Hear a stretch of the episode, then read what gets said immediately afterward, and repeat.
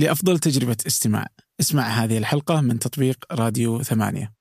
وتقدر تسمعها بدون موسيقى لو تحب.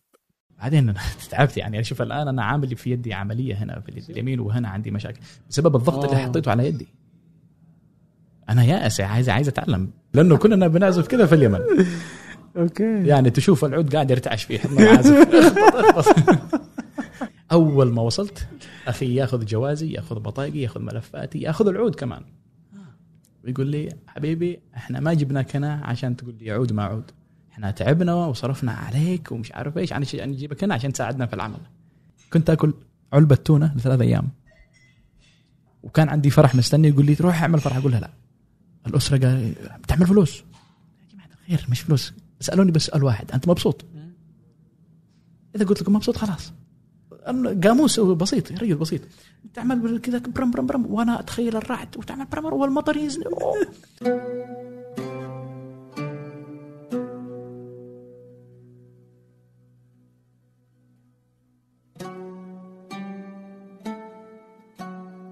أهلا. هذا فنجان وأنا عبد الرحمن أبو مالح. ضيفي اليوم من اليمن.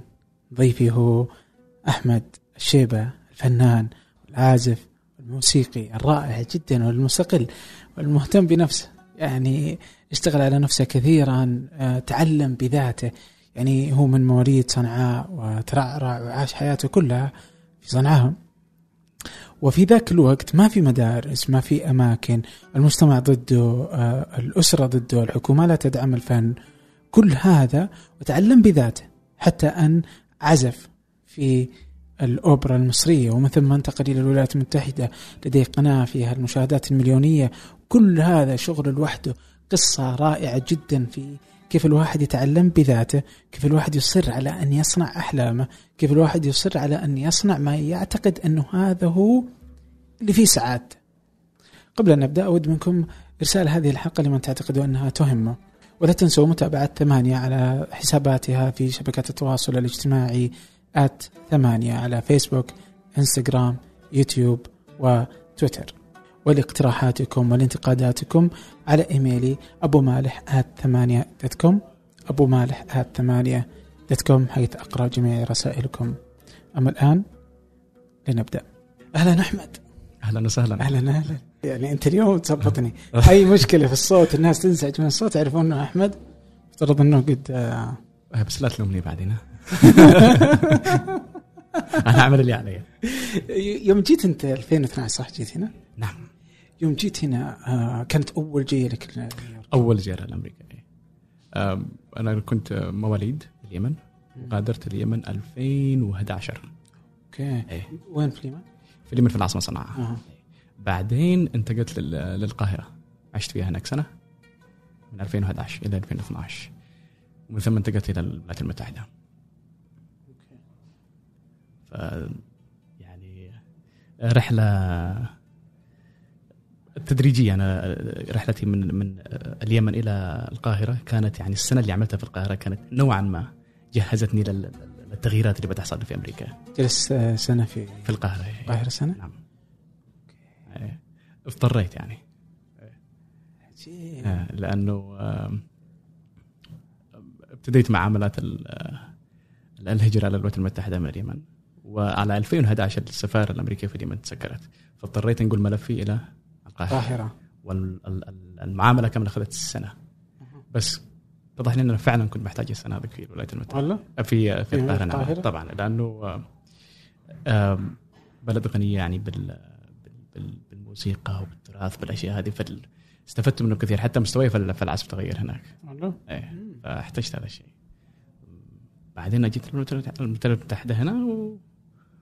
وأنا الآن هنا 2012 ويعلم الله بعدين رحلة الجاي وين تكون. فقعدت في مصر سنة. قعدت سنة كاملة في مصر و... وما كانت مخطط لها يعني. برجع حياتك كاملة كانت في صنعاء. نعم. درست فيها ال- درست و... دراسة كاملة. لبيت هناك يعني من 2000 من من دقيت 2011 هذا يعني اللي يوم. مشيت. ولليوم ما رجعت. أهلك هناك؟ ع- اسرتي هم مقسمين إلى قسمين آه. عندي في اليمن آه، اثنين إخوان. وأختين. وهنا في الولايات المتحدة عندي الوالدة وعندي اثنين إخوان وأخت. فالنص هنا ونص هناك. الوالدة و- كانت هنا قبل لا تجي أنت؟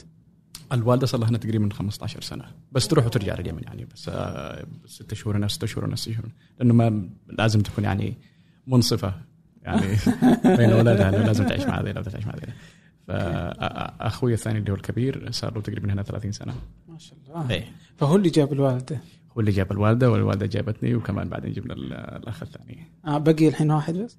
ولا آه. بقي اثنين الحين الآن اللي هنا آه، اللي هناك؟ هنا كلهم هم مش مش عايزين يجوا هنا لأنه اوريدي عندهم أسرة وعندهم أولاد يقول لك ليش يطلع يعني كمان على أنا أصغر واحد من الأسرة كامل آه. كلهم كل الأسرة انت اخر العنقود إيه بس لا يعني تصدق اللي يقول لك الآخر العنقود مدلع. يعني فانا كنت ماشي بالأشياء هذه بس ما ضبطت معي. آه. ال- ال- الأسرة كلهم مزوجين وكمان مخلفين عندهم أولاد. ما شاء الله. فلذلك يعني من الصعب إنك تتخذ قرارات مصيرية زي هذه إنك تطلع من بلد ثاني ولا شيء زي كذا. بعد ما عندك already أولاد واشياء زي كذا. فذلك هم مستقرين في آه، هناك. واللي هنا مستقرين واللي هناك مستقرين. تمام والله. أنت الوحيد العازف ولا عائلتك آه، فنيه أنا؟ الوحيد العازف في ال... في ال... في, ال... في الأسرة كلها. يعني حتى من كلها. ال cousins حتى يعني من الأولاد العم وأولاد الخال. ما في حد يعزف. ومتى بدأت أنت؟ يا عزيزي بدأت 2004 أوكي. إيه- إيش وقتها كنت؟ تدرس؟ كنت آه لسه طالب. ولكن ال- ال- القصة قصة عجيبة. هات هات هات القصة. طيب. كثير اللي يسمعوني يا عزيزي يستغربوا لما أقول لهم أنا كنت أكره العود. يعني اكره بشكل شديد. أتكلم عن التسعينات مثلا ولا نهاية التسعينات يعني عمري ثمان تسع سنين أشياء زي كذا منذ الطفولة. كان عندنا قناتين في اليمن صنعاء القناه الاولى وعندنا عدن. أوكي. فقط. تمام؟ بعدين إذا في عازف عود حد بيعزف مثلا فنان يمني بيعزف عود في قناة صنعاء اولى غير القناة إلى عدن. عدن برضه في حد بيعزف هناك. سكر التلفزيون. ليه؟ كرها في الآلة ولا في انه كرها ولا إنه الموسيقى حرام ولا إيش بالضبط؟ لا لا لا لا. أنا وقتها ما كنت عارف السبب بس اتضح لي بعده إنه التكرار. نفس الصوت نفس النغم نفس نفس. يعني أغاني جميلة وكل شيء بس أنا ك ك ك كطفل وقتها أنا مش مستوعب النغم ومش مستوعب الشيء بس مليت من التكرار. عازف عود وبيغني وحد وحد يعني اللي بيضبط له الإيقاع. ف ما ما استوعبته ما حبيته. إلى بعدين تقريبا سنة 98 أو 99 آه، أختي الفاضلة الله يرضيها طول العمر تزوجت وراحت للقاهرة عشان شهر العسل هي وزوجها.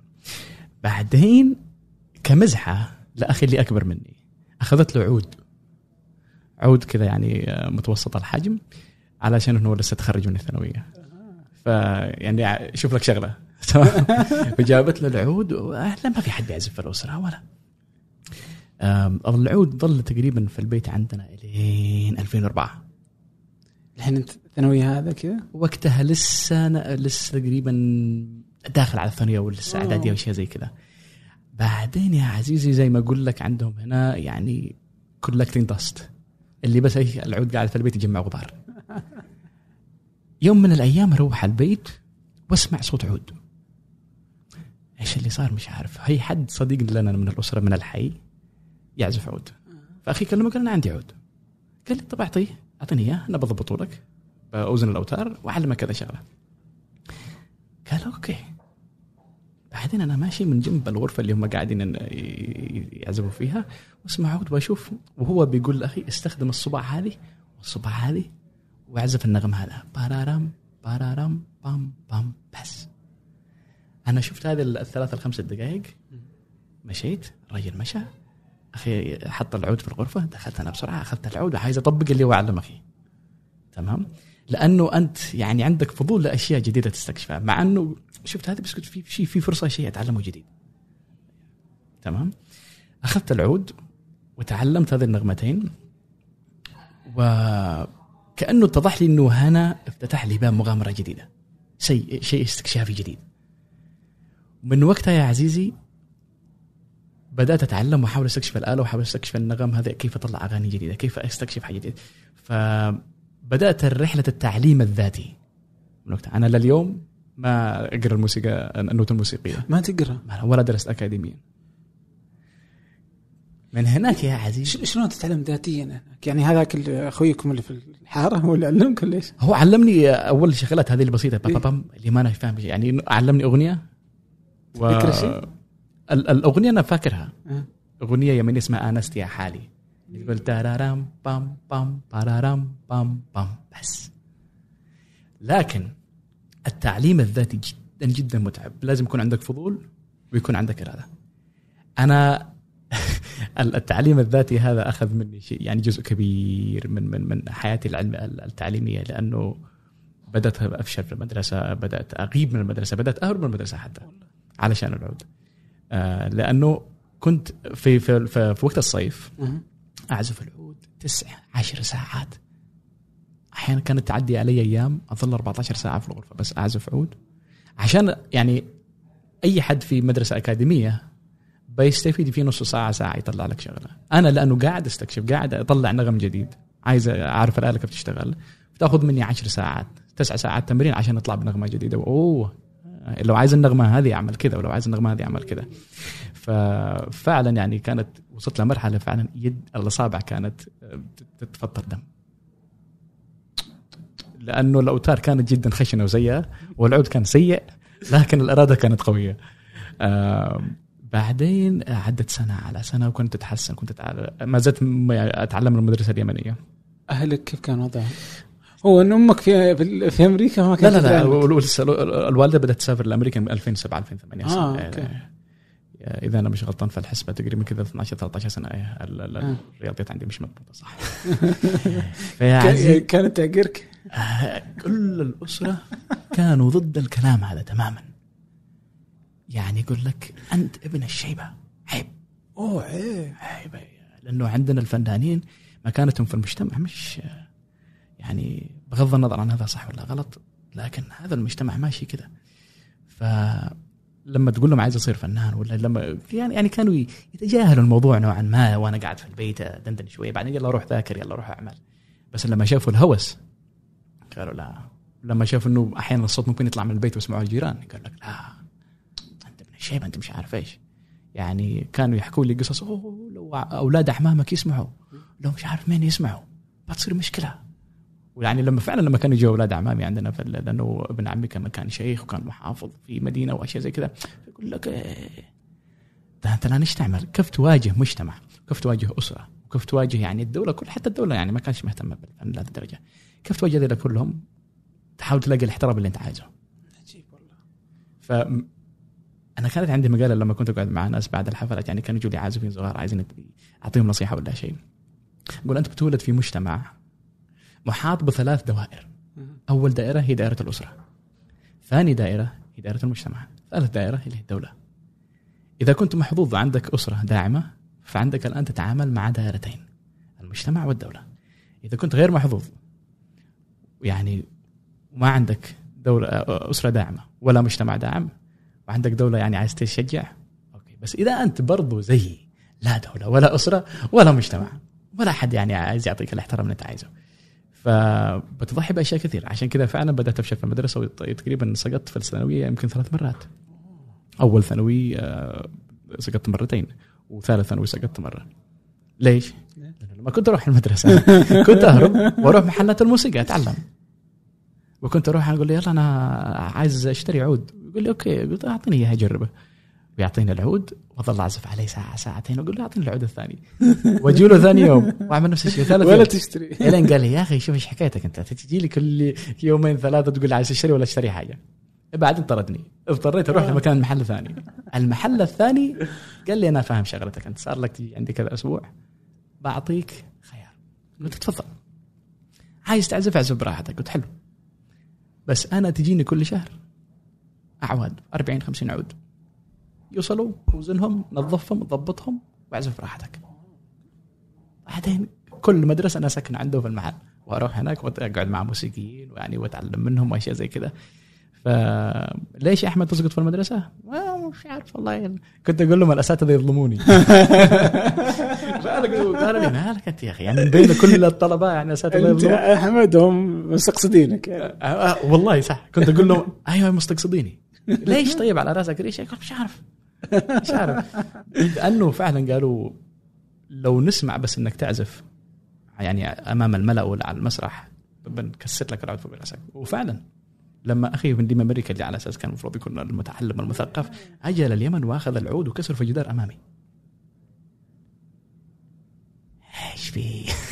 يا جماعة الخير صلوا على النبي. يعني الموضوع طبيعي. إلى أن وصل اليوم تحدي إنه فعلا أولاد اعمامي يجوا عندنا اليوم يوم للبيت. وامي قالت رحت الغرفة اللي جنبهم قعدت أعزف بصوت عالي. سمعوا؟ قالوا أحمد إيش في كذا ورحت لهناك وأنا ماسك العود أمامهم. عزفت أمامهم قالوا حلو. وأمي قاعدة كذا متنرفزة شوي طلعوا خلاص قلت خلاص الدنيا عوافي ما حد له دخل بحد. يعملوا لي عايز أنا يعني عندك ابن موهوب. يعني هل هل تفضل إنك تستغل يعني موهبة ولدك في المكان المناسب؟ ولا بس عايزه تطلعه بالشكل اللي أنت حابب؟ وما يكون شيء ما يعطيك يعني 100% ما يعطيك 100% فمن هناك اضطريت إنه فعلا أطلع على اكون شخصيتين. شخصية في البيت اللي أنا العود يعني شيء عادي المهم أنا إنسان أذاكر بس برا أنا قاعد بس أعزف عود. ومن 2007 يا عزيزي إلين تقريبا 2009 ولا هم عارفين إيش قاعد اعمل برا. نسيوا من السالفة يعني؟ لأنه ما حسوا إنك لأن سكرتها في البيت. أه. اضطريت يعني أحيانا مع ضغوطات الأسرة. ضغوطات المجتمع قد تتعامل معها إذا عندك أسرة داعمة. لكن إذا أنت الأسرة هي الدار اللي أنت معاها طول الوقت ما تدعمك. تضطر تخلق ما يسموها ال defense mechanism أو ال coping mechanism اللي هي كيف تتعامل مع المشكلة هذه وتوصل اللي أنت عايزه. فكان يقول لي أنت إيش قاعد تعمل برا؟ لا نعرف أصحابك من. ولا نعرف إنت إيش قاعد تعمل. إيش اللي صاير معك؟ يقول لهم لا والله بس أنا اطلع اتمشى يعني وأشوف الناس وأشرب قهوة. ف فعلا أنا أشرب القهوة. إلى إن 2009 طيب دقيقة. إيه. أختك اللي جابت العود ندمت؟ هي كانت تحب العود. فكانت فاكرة إنها بتستغل إني أظل أعزف لها عود. قلت لا لا أنا للشعب. أنا للشعب. وكانت تقول لي تقعد تغني معانا. فهم استغلوا شيء عندهم فنان. خلاص تعال ونسنا. وكنت النسم بعدين قلت خلاص آه، أنتم مش أنتم لستوا الجمهور الذي يستاهل. أنتم بس تستغلوني عزف بلاش. آه، بعدين على 2009 أو تقريبا 2009 هيلاري كلينتون أجت لليمن. وتوصلني دعوة إن أنا أطلع هناك أعزف لها. وعزفت لها هناك وطلعت المسرح شخصيا عشان تسلم علي وتشكرني. عمل السفارة الأمريكية في اليمن عملت صورة ونزلتها على الفيسبوك. أخي شاف الصورة. آه بدأ يعزف على الملأ. هذا نفسه اللي كسر إيه. أنا قلت الآن إيش اللي بيصير؟ الراجل نزل في الفيسبوك This is my brother I'm so proud. هاي. الآن براود ف فعلا كانت حادثة العود أليمة لأنه أنت تتعلق بالاله وتحب العود هذا الخشب هذا تتعلق فيه وتشوفه يتكسر أمامك كذا كان شيء فعلا مع إنه كان سلبي ولكن قوى العزيمة عندي إنه لا لا لا, لا الآن اصبح تحدي. كان بالنسبة لي هواية الآن أصبحت قضية. أصبحت قضية بالنسبة لي. وفعلا آه، مع الأسرة يعني الناس يفتكروا إنه خلاص من 2009 من 2010 الأسرة كانت متفاهمة. لا لا لا لا. الحين 2017 بالله عليك. إيه أنا تركت الأسرة وعمل الأسرة وكل شيء متعلق بالأسرة 2017 وظلوا ورا يا أرجع أشتغل معانا مش عارف إيه. بحكي لك القصة هذه. يعني مأساة ف... فعشان كذا لما ألاقي شباب يقول لي أنا بس أبوي ما بيسمح لي أمي أخوي مش عارف إيه أحس فيهم على طول. أحس آه. فيهم. وأقول لهم الموضوع ياخذ وقت. ياخذ وقت. 2009 حصل الكلام ده. أو 2007 شيء فاتني. الحين برجع ل 2007 إيه. بس الحين أنت تكلمت عن العائلة مم. المجتمع سوى لك شيء؟ المجتمع المجتمع واخذ نظرة الفنان إنه بس بيعمل أفراح خيم اعراس أشياء زي كذا حفلات لأنه المجتمع يتعامل مع القضية ومع الفرد تماما كما الدولة تتعامل معه إذا الدولة نفسها ما أعطت احترام للفنان المجتمع ما بيحترم.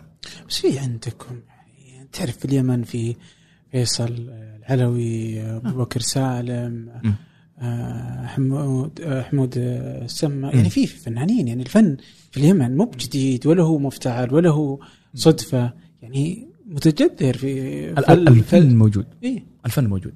لكن الفنان نفسه إيش قيمته في المجتمع؟ يعني ذولا قيمتهم مو بمرة؟ داخل المجتمع؟ قيمتهم. طيب okay. أنا بقول لك هنا لما تدخل في في الشرايح العميقة تبع المجتمع تلاقي المشكلة فين؟ تلاقي فعلا قيمتك. okay. أنا مثلا أنا الفنان مثلا أي فنان فني يعني من الأسامي الكبيرة زي فيصل العلوي أستاذ كبير. تمام؟ فيصل العلوي مثلا نفترض إنه شاب. تمام؟ وأيامها مثلا راح عايز يتزوج من أسرة. تفتكر يعني بيقبلوا؟ هنا تبدأ. يعني لما تخش في أشياء الوظائف العمل ال ال ال إن الشعب يأخذك بجدية أكثر وباحترام لشخصك. بس هنا هنا عندنا الطبقيه إنه الفنان يسموه عندنا مثلا المزين. يعني الجزار هذا ما عنده احترام. الحلاق ما عنده احترام. ما يحترمه. يقول هذا حلاق تزوج لك حلاق. ولا هذا جزار تزوج هذا فنان مزين إيش؟ فهنا المشاكل الطبقيه هذه تأخذ المجتمع فترة طويلة لين يتخلصوا منها. الآن أنا لما أرجع بالفكر هذا وأشوف أسرتي ليش تعاملت معي كذا من منظورهم. هم يقولوا أوكي ولدنا عايز يصير فنان. حلو. طب خلينا ناخذ نظرة على الم... على ال... ال... ال... ال... المكان هذا اللي هو عايز يروح فيه. حلو. يلا خلينا نشوف الفنانين. والله الفنانين كويسين بس مكانتهم مش في المجتمع مش ولا بد. وإحنا أسرة عندنا اسم يعني محترم في المجتمع. ولو هو دخل كفنان ممكن يخرب الاسم هذا. طيب ندخل الموضوع المادي. الفنانين ما بيعملوا فلوس في اليمن. يعني يروح فرح يشغلوه من الصبح لين الليل عشان يعمل لك يعني دولار دولارين. فهم قالوا لا ماديا بتنجح. ولا سمعة. ولا سمعة. ولو ما لما تجي عايز تتزوج ما اللي بتزوج ما اللي بيزوج بنته الفنان. فهنا أنت الآن تخيل تمشي عكس التيار. ولا في حد بيسبح معك. ولا الدولة معك. ولا حد معك. دولة لهم ما عارفين أنتم وين ولا بيدعموا اي فنانين؟ والله كان في عندنا فنان فعلا الكل يحزن عليه. نسيت اسمه. أنا جدا سيء مع الأسامي اللي كان آه كان جدا عنده تاريخ جيد في الفن اليمني. آه وصل لمرحلة إنه كان يروح بالعود تبعه في الشوارع يقول ادفع 100 تسمع أغنية.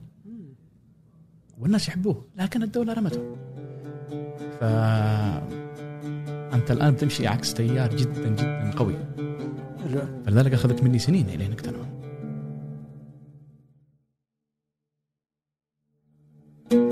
جلست اتعلم لحالك وماشي في الموضوع يعني أنا الحين جالس كذا أقول يا شلون؟ يعني هل التعليم الذاتي ممكن يقودك إلى أنك تعزف في الأوبرا المصرية 2007 هذه اللي 2007 أنت توقف عندها لا الأوبرا المصرية عزفت فيها في 2011 طيب أجل أعطني في سبعة. 2007 كان أول طلوع لي أمام الملأ. كان في مهرجان اسمه صيف صنعاء. فالحضور كان كبير وكانت نائبة وزيرة الثقافة موجودة. كلموها شباب عنه أحمد شبي في عازف مبدع. وأصرت إن أنا أطلع المسرح. يا أخوان في بيكون في ناس هنا من الحي. لا تفضحوني. استروني الله يستركم. فكرت إنك تطلع بغير اسمك؟ لا. آه. لا لا إلا اليوم ما زلت محتفظ باسمي. يعني. طلعت طلعت. إيه، فأنا بس قلت يلا بطلع واللي يصير يصير. لأنه أحرجتني يعني. وكمان شخصية بمكانة كانت الأستاذة نجيبة حداد. ما تقول لهم لا يعني عيب. فقلت يلا بطلع. وطلعت كان في واحد نسيت اسمه. يا أخي الأسامي هذا. أنا أعتذر لأي واحد نسى اسمه لكن عملت أغنية واحدة بس. الجمهور صرخ. أنا كنت أنا واحد وكان واحد بيغني بيغني من أغاني فيصل العلوي وورايا خمسه عازفين إيقاعات. شعلنا الدنيا زي ما يقولوا. تمام؟ قلت يلا الحين أروح البيت. وفيه خبر ولا أي شيء بس ما صار في أي حاجة. إلين 2009 اللي طلعت فعلا رسميا قلت اللي يصير يصير. طلعت في يوم المرأة العالمي. احتفال بيوم المرأة العالمي ذلك يوم المرأة العالمي. كفو والله. اي قلت أنا بطلع لأنه كان عندنا برضو عازفتين شابات يمنيات.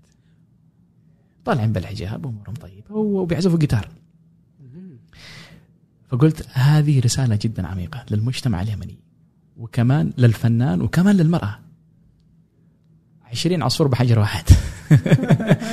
وطلعت فعلا وكان في المتحف الوطني وكانت السفارة الأمريكية موجودة وكذا. من هناك كونت فرقة اسمها أميغو آه أميغوز. إحنا كنا أربعة. شا... ثلاثة شباب وشابتين. وبدأنا نعمل حفلات. ما كنا نعمل أفراح ولا كنا نعمل حفلات خاصة ولا شيء. لأنه قلت لهم بكون فنان وما بعمل شيء أفراح. لأنه يقول لك إذا ما عملت أفراح ما بتعمل فلوس. آه صح. طيب خلينا نجرب يا أخي خلينا بس انت نجرب قلت أنا عازف ما أروح إيه، وفعلا عدينا وبدأنا نعملها في كل سفارة دخلنا السفارة الأمريكية، السفارة الفرنسية، البريطانية، الألمانية وعملنا حفلات زي الفل والمجتمع بدأ يحترمنا. دخلنا في المركز الثقافي وعملنا كله مسارح ما في أشياء خاصة. بعدين على 2010 بدأ الأسرة بدأت أحاول أجيب الأسرة يحضروا حفلاتي. يعني تخيل اليوم من 2004 لين 2019 صرنا أسرتي ما حضروا لي إلا يمكن حفل واحد أو حفلين. والله؟ إيه. أنا ما اهتميت عشان أكون صريح معك. أنا الآن معك هنا لأنه حاسس بحوار صادق ومرتاح معك في الكلام. هم اللي بيجوا عشان هو ما عنده إذا ما كان عندك فضول من البداية من أول يوم لا تلعب على يد في الآخر. فاتاكد إن أنا صادق مع الجمهور والجمهور صادق معي. هذا شيء مهم جدا. أم، 2010 بدأوا يعرفون إني قاعد أعمل حفلات. غادرت 2011 عملت لقاءات في قنوات مصرية تقريبا طلعت في ثلاث أو أربع قنوات مصرية. عملت تقريبا حفلين أو آه، تقريبا ثلاث أربع حفلات واحد منهم كان في دار الأوبرا المصرية. كان جدا جدا يعني آه، إنه وصولك يعني هذه النقطة هنا احس انها مهمة. كيف نعم. إنك قدرت توصل تعزف في دار الأوبرا المصرية و... وأنت يعني ما ما تخرجت من معهد موسيقي ولا معهد فني كله شغل لوحدك يعني. مم. في ظل هذه الظروف بعد يعني ما كنت أعرفها صحيح. صحيح. أم لما ما تلاقي مصادر تتعلم منها. بعدين يوتيوب 2004 2005 ما ما, ما كان في هو كان- اي حتى ما ما تلاقي حصص ولا دروس موسيقية. حتى كان في في اليمن كان في مكان اسمه البيت اليمني للموسيقى. كان معهد صغير بس بيعلموا عود وبيانو ثلاث غرف وجيتار. الإقبال كان عليه هائل جدا. يعني المجتمع متعطش يا أخوان ادعموهم جيبوا لهم شيء. المجتمع متعطش لهذه الأشياء. لكن كدراسة أكاديمية اللي بتنهض مش بس مستوى بمستوى المجتمع كامل ما كانت متوفرة. فرحلتي في في ال- في القاهرة عديت على بيت العود العربي تبع الأستاذ نصر شمه فشفت المستويات الهائلة اللي الناس بيعزفوا فيها. أوه إيش يعني إحنا وين وهم وين؟ آه، اساتذه كبار هناك يعني الاستاذ نصير بيعطيهم الدروس يعني جدا عالية. فدخلت كنت اختلطت بهم تعلمت منهم كذا شغلة. فكل رحلة أعدي فيها. أتعلم آخذ شيء آخذ شيء. لأنه لما تكون عازف بتعليم ذاتي وكمان بس سمعي ما في ما بتقرأ نوتة. السمع عندك يكون شغال. أي شيء تسمع تعزف على طول. بعدين أنا تعبت يعني. شوف الآن أنا عامل في يدي عملية هنا في اليد اليمين وهنا عندي مشاكل. بسبب الضغط اللي آه. حطيته على يدي. أنا يائس عايز عايز أتعلم. ما في إلا تستكشف أنت بنفسك. فمن هناك استفدت أشياء كثيرة كانت لي نقلة نوعية بعد رحلتي لمصر. في دار الأوبرا أنا كنت آه، مدعو ال- تقريبا 22 مايو الحفل آه، الحفل وطني يمني كان تقريبا إذا أنا مش غلطان السفير السعودي أعتقد كان موجود والوزير وزير الثقافة المصري وكان في كان في ثلاث قنوات موجودة. ف قدمت مقطوعات آه، من تأليفي تقريبا ثلاث أو أربع مقطوعات. يعني لما تدخل دار الأوبرا المصرية يا أخي الجو ولا مكانتك كفنان هناك إنه هنا كان في فنانين كبار يعزفوا هنا فهناك اتضح لي إنه لا لا لا لا. الموضوع الموضوع جد الموضوع جد. آه، واتضح لي فعلا إنه لما أروح الولايات المتحدة لازم لازم خلاص نكمل المشوار هذا. أنا كنت مقتنع بس كنت مش عارف الصورة وين متى كيف وأين. بعدين لو بدأ لك قصة أمريكا. خذ قهوة. خلينا خذ لك فنجان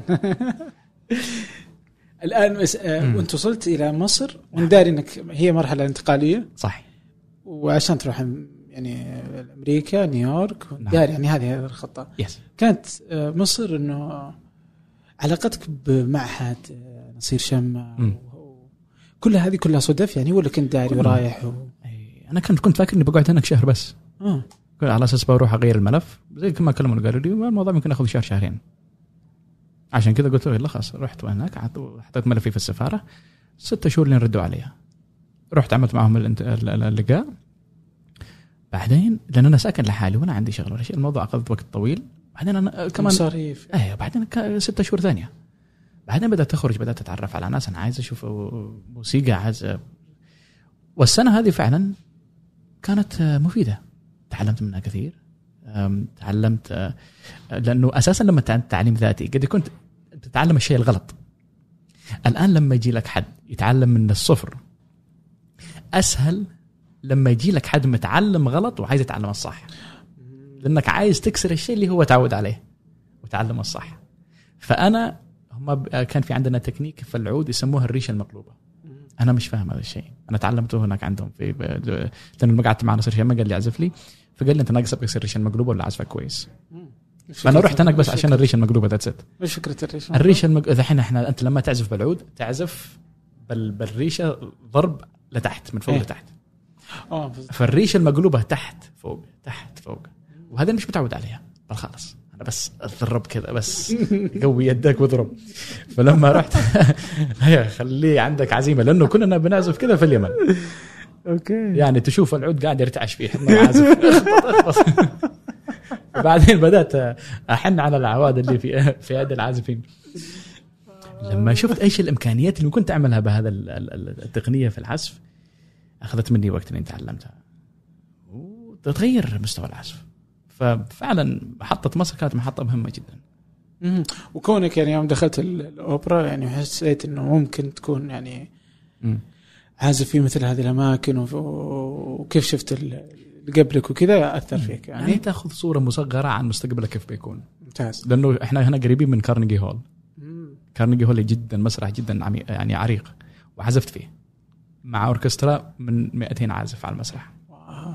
فلما تشوف شيء مصغر في مصر بتعيش شيء كبير زي هذا في المستقبل. كفو والله.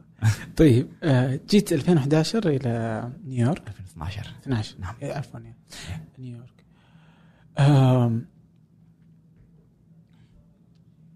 إيش كان مفترض إنك تجي هنا؟ إنك تدرس آه، عزف ولا إنك تدرس آه، آه، لغة ولا يعني إيش إيش ولا إنك بتقعد مع أهلك؟ إيش الخطة اللي كانت موجودة؟ الخطة بالنسبة لي ان أنا أجي هنا يعني أشوف زي ما أقول لك الأمريكان دريم الحلم الامريكي ليه كيف ما كان. بس أهم شيء إنه يقودني في الأخير إلى الموسيقى.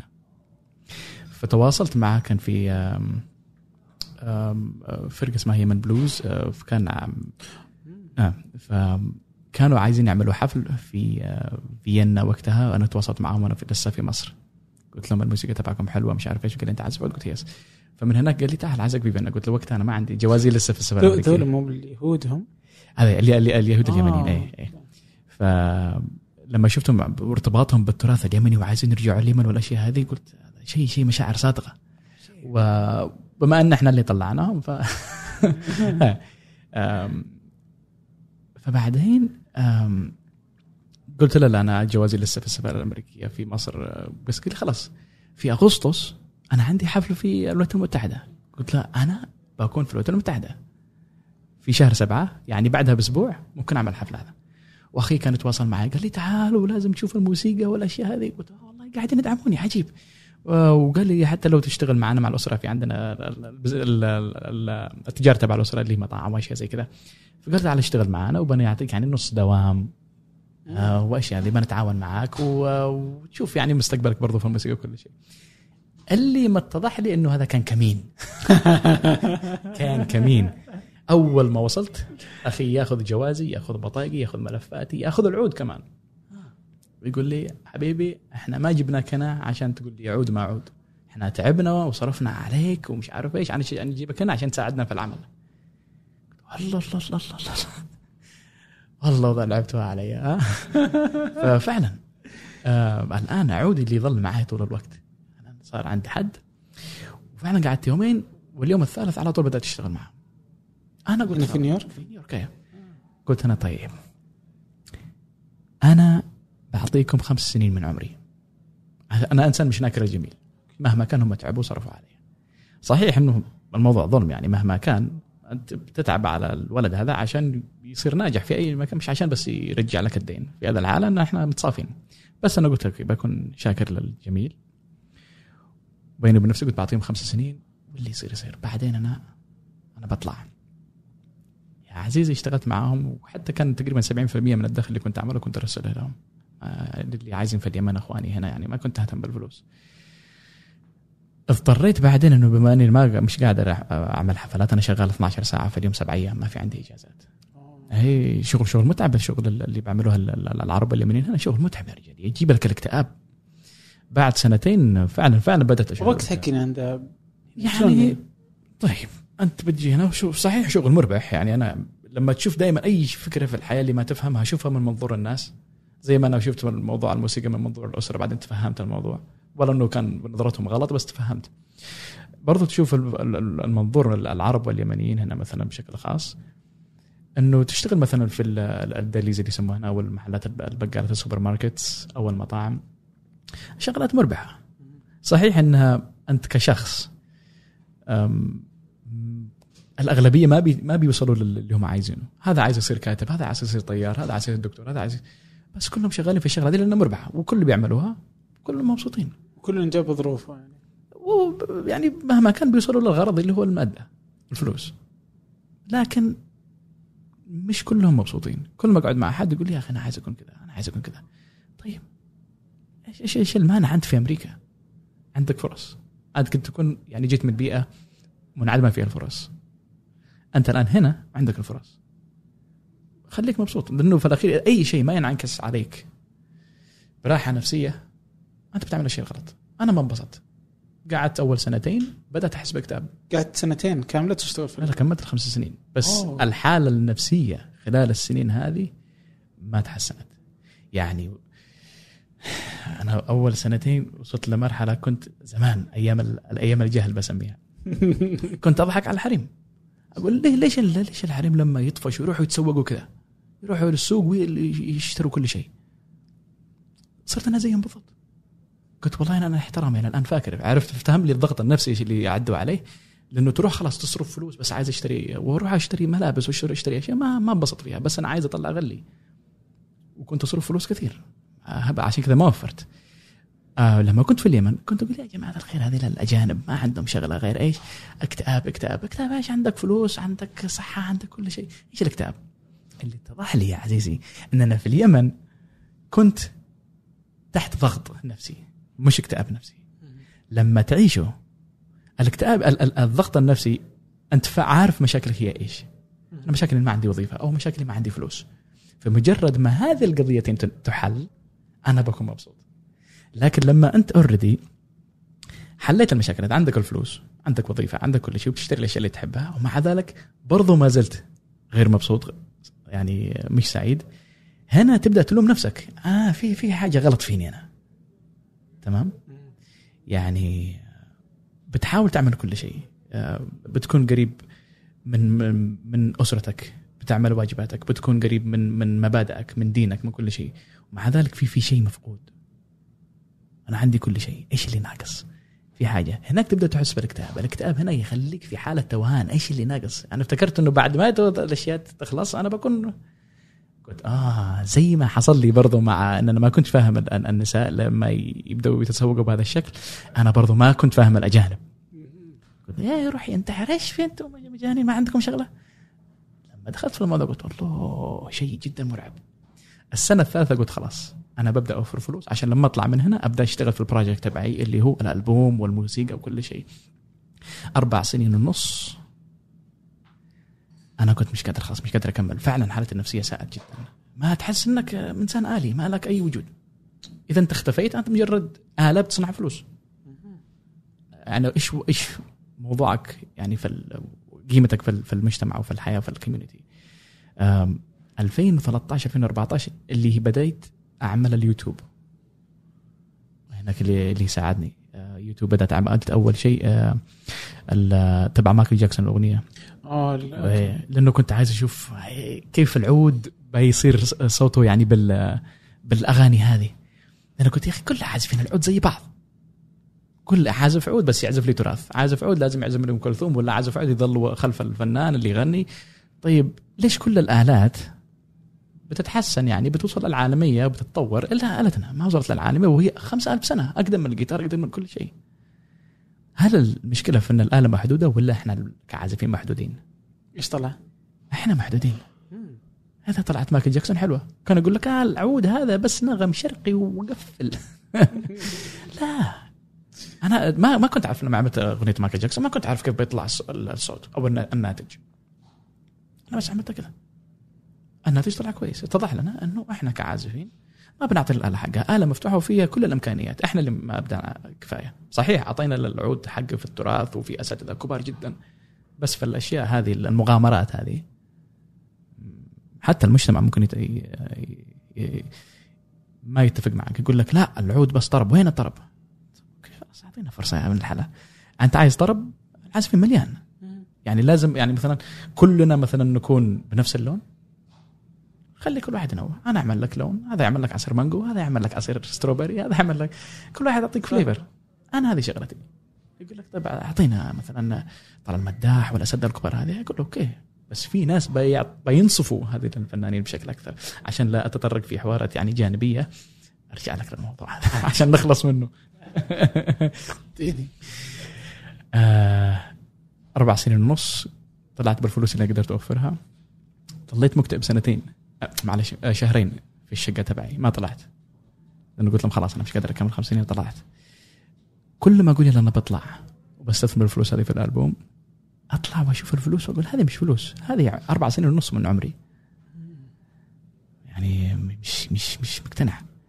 يعني لو فشل المشروع أنا ب... بيحصل لي شيء آه، غير جيد. رجعت العمل ظلت تقريبا ستة سبعة شهور حاجة زي كذا صرفت اللي كل اللي فوق واللي تحتي رجعت تقريبا للصفر. وكمان آخر فلوس كانت عندي. كنت أتصل لاصحابي أخواني عايزين فلوس أبعث لهم. صاحبي قال أنا عايز أتزوج. بحثت له. فلان عايز فلوس. إلين 2017 فبراير. كان باقي معي تقريبا مش عارف كيف ألف. رحت أخذت فيهم سيارة. حسابي في البنك زيرو. طلعت من العمل. حسيت بارتياح عجيب. عجيب. لما ترجع كأنك لسه جنين. انبسطت فيه. الآن خلاص. ادخل مشوارك الفني بثقة وادخله من الصفر. عشان لو مرة من المرات في, مش في منتصف المشوار رجعت للصفر عارف كيف تتعامل معه لأنك دخلت من الصفر. أما تدخل باستثمار خارجي لأنك مش ما عندك الإيمان بنفسك أبو مشوارك وتدخل بدعم ثاني من مكان ثاني ما ب... ما بتعطيها ال 100% عجيب والله. إيه. أمي كانت تقول يلا عندك سيارة الآن ادخل اشت- اشتغل اوبر هذه أكثر شيء يعني ممكن يهدد نجاحك إنك يكون عندك تأمين من مكان ثاني. بس لما أنت عارف إنه هذا حياة أو موت بتعطيها كل اللي وراك كل اللي وراك واللي قدامك يعني بتعطي كل شيء. وفعلا رفضت إن أنا أشتغل أوبر رفضت كل شيء ولا طلعت ولا عندي أي شغله ولا أي حاجة. اشتغلت أول حفلات لي عملتها مع عبد اللطيف يوسف. إيه 2017 أجوا لهنا. آه تقريبا كان شهر مارس. يعني من 2017 فبراير إلين شهر مارس ولا كان عندي شيء. أجوا لي بعدين قالوا آه عبد اللطيف يوسف الشعر الله يذكره بالخير. عملنا حفلتين في نيويورك وحفلة في بروفيدنس آه. ما كان هم الفلوس. أنا عايز أتحرك عايز عايز آه، أي شيء. يعني عايز ألعب موسيقى. وانبسطت. كان شاعر جميل وكان يعني حوار ما بين العازف والشاعر كان شيء جميل. أم الأسرة قال بتعمل فلوس. الخير مش فلوس. سألوني بس سؤال واحد. أنت مبسوط؟ إذا قلت لكم مبسوط خلاص. وفعلا يعني عدى 2018 بدأت أسافر. آه بتعمل فلوس. أقول لهم شوفي الوالدة يعني على وجه الحدود. لها عندي أخي اللي أكبر مني. بيعمل فلوس ثلاثة أربع أضعاف اللي أنا أعملها. قلت له هو مبسوط؟ قالت لي لا. قلت خلاص. أبو- ما ما اعملش نفس الفلوس اللي بعملها بس مبسوط. لأنه أي قرار تتخذه في الحياة مبني على إنك تكون مبسوط. ما بتاخذ قرار ينكد عليك. تاخذ قرار يبسطك. خلاص روح للانبساط دايركت. واختصر. صحيح؟ إحنا اليوم هنا. صار لي سنتين من 2017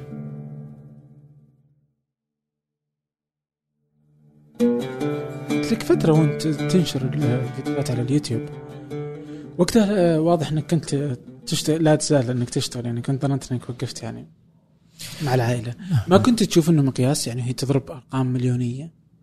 أنا ما توقعتها ما توقعت ان اللي يصير اللي صار. أنا كانت بالنسبة لي بس مغامرة عايز أشوف العود وين بيروح. إيش اللي بقدر أعمله بالعود؟ ما كان يقول لك اطلع؟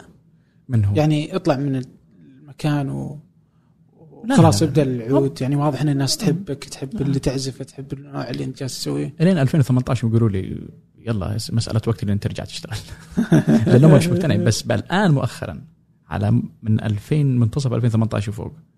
بدا يقتنعوا بالموضوع لأنه بدأت أعمل حفليات حفلات كثير وأسافر كثير ويعني لأنه بنيت يعني ال- ال- القاعدة الجماهيرية اللي بنيتها في اليوتيوب يعني متواضعة جدا ولكن تأثيرها كبير. أيوه أتوقع إنه كان مفتاح هو اللي خلى الناس تعرف فكويس ان أنا عملت يوتيوب وعملت التجارب اللي أنا عملتها. وقبال الناس يعطيك فكرة الناس قديش متعطشين لشيء جديد. شيء مختلف. الرسائل اللي بتوصلني يعني من الفانز من من أجانب وعرب إنه أنا حبيت العود من بعدك. يا أخي تعطيك مسؤولية. تعطيك مسؤولية إنه أنا أحتاج شخص يخليني أقول هذا الكلام. إنه واحد يحببني في العود زيادة. فالآن تتضح لك إنك عندك مسؤولية كبيرة للناس هذه اللي أنت بتكون يعني إلهام بالنسبة لهم. أنا عايز أتعلم منك أنا عايز مش عارف إيش أنا حبيت العود أنا كنت أكره العود ولا يقول لك أنا طلعت من وظيفة ولا أنا عايز أكون. قعدت مع واحد هنا في أمريكا كان مدير بنك. وطلع من العمل عشان قعدت معه كم كم كلمة على الانبساط والحياة ومش عارف إيش. وراح اشترى جيتار ولا أنا قاعد أعزف جيتار. قال أنا أهم شيء إن أنا أكون مبسوط وأتابع اللي أنا أحبه. يا أخي الحالة النفسية مهمة جدا. عشان كده نسبة السعادة عندنا في الوطن العربي مش مش عالية. إيه، لأنه في يعني أنا أتوقع إنه لا تزال يعني يعني هالمجتمعات مجتمعات آه، الاسره والمجتمع له علاقة في قراراتك الشخصية؟ صح. آه وين تشتغل؟ إيش اللي تسويه؟ طبعا يعني اللي أنت تتكلم فيه عن المجتمع هو نفسه يعني أتوقع إنه ينطبق على يعني ما أعرف عن المجتمع الثاني بس في السعودية مثلا. واضح إنه موجود يعني الفنان وعلاقته بمن يتزوج وهل يزوجونه ولا لا وزي كذا. بس يبدو إنها بدأت تقل شوي في السعودية. آه لكن يعني لا تزال المجتمعات العربية بالدرجة الأولى أو حتى في صحيح. الخليج العربي آه، العائلة قوية فيها دخولها قوية في قرارات الشخص كله آه، حتى كبر صغر نفس الشيء ما تفرق يعني. والمجتمع برضه يتدخل وكلنا يتدخل يعني.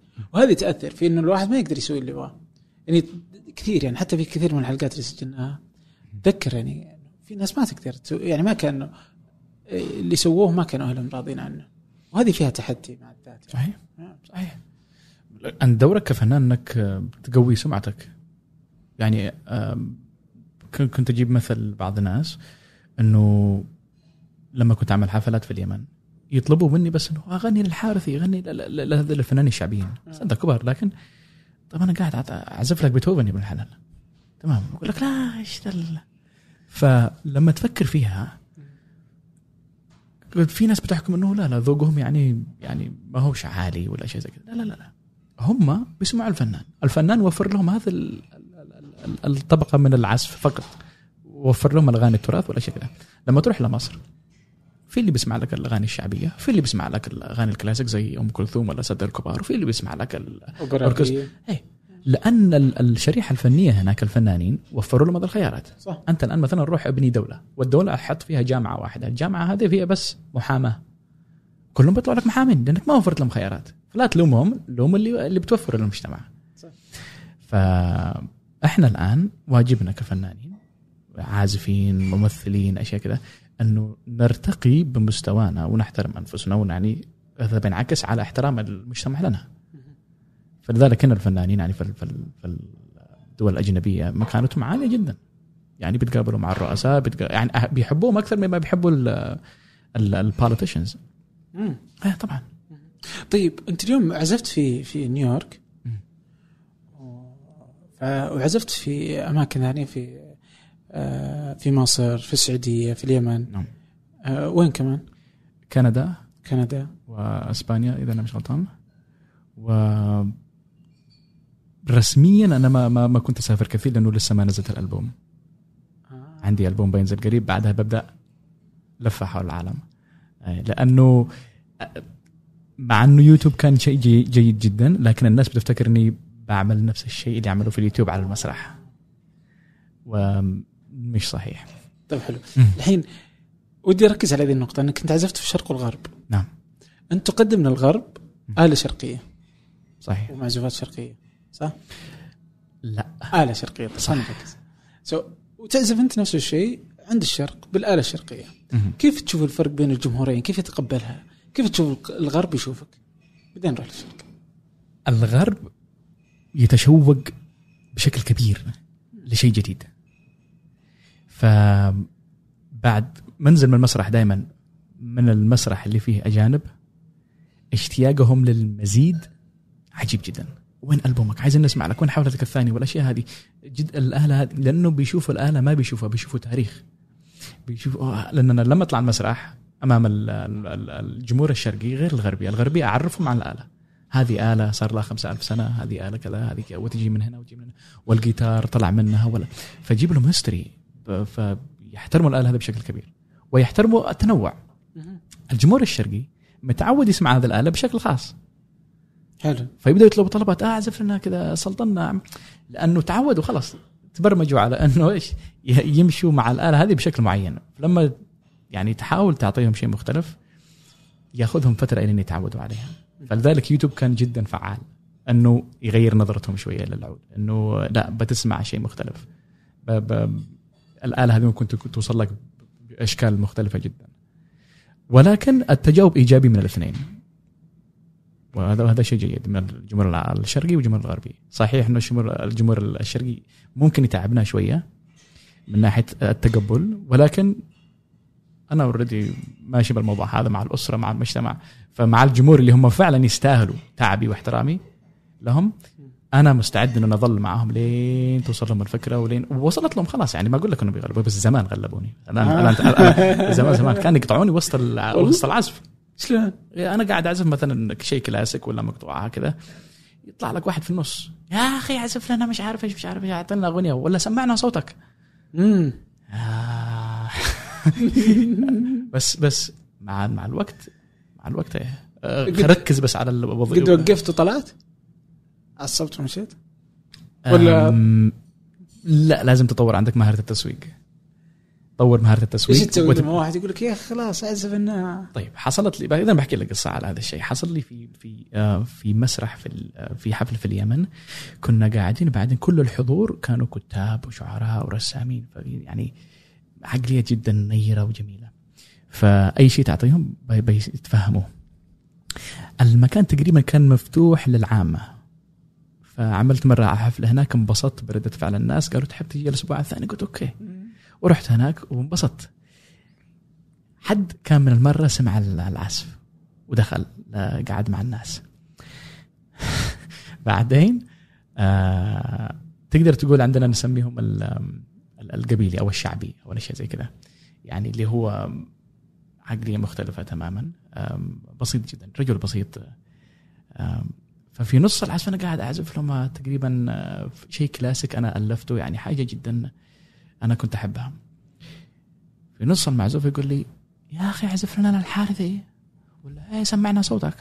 جاب لي هذا ال comment واحد منهم أنا مش فاكر. الآن إيش تقول له هذا؟ تقول له هذا بيتهوفن هذا مش عارف يقول لك مين هذه للناس. فكانت آخر معزوفة لي اسمها Dance in the Rain رقصة تحت المطر. كانت من المعزوفه ألفتها من زمان تقريبا 2007 وبرضو على الجيتار. إذا الراجل ما فهم العود كيف بيفهم الجيتار؟ هنا اتضح لي أنه لازم أنت كفنان تدخله في الجو تبعك تشرح له تفهمه. هو بيتعلم منك. ما هو فنان. فقعدت هناك بدأت أحكي له قصة Dance the Rain رقصه تحت المطر كيف ألفتها. أنا كنت يوم عند- الشباك كنت عازف بالجيتار بعدين نزل المطر وشفت الأولاد الصغار لما بيعزفوا مع المطر بعدين ازداد المطر في النص ومن بعدها يتغير اللحن يزداد صخابة. فهو حس إنه بدأ يفهم أوه الآن عايز أسمعها. بعد القصة اللي أعطيتها يعني بيعمل نفس الاستراتيجية. يقول لك أنا كنت تحت شجرة ونزل العصفور ومش عارف إيش وعملت بابيانو بم تك- تكون صادقة يعني ما أقول لك إنه تمثيل.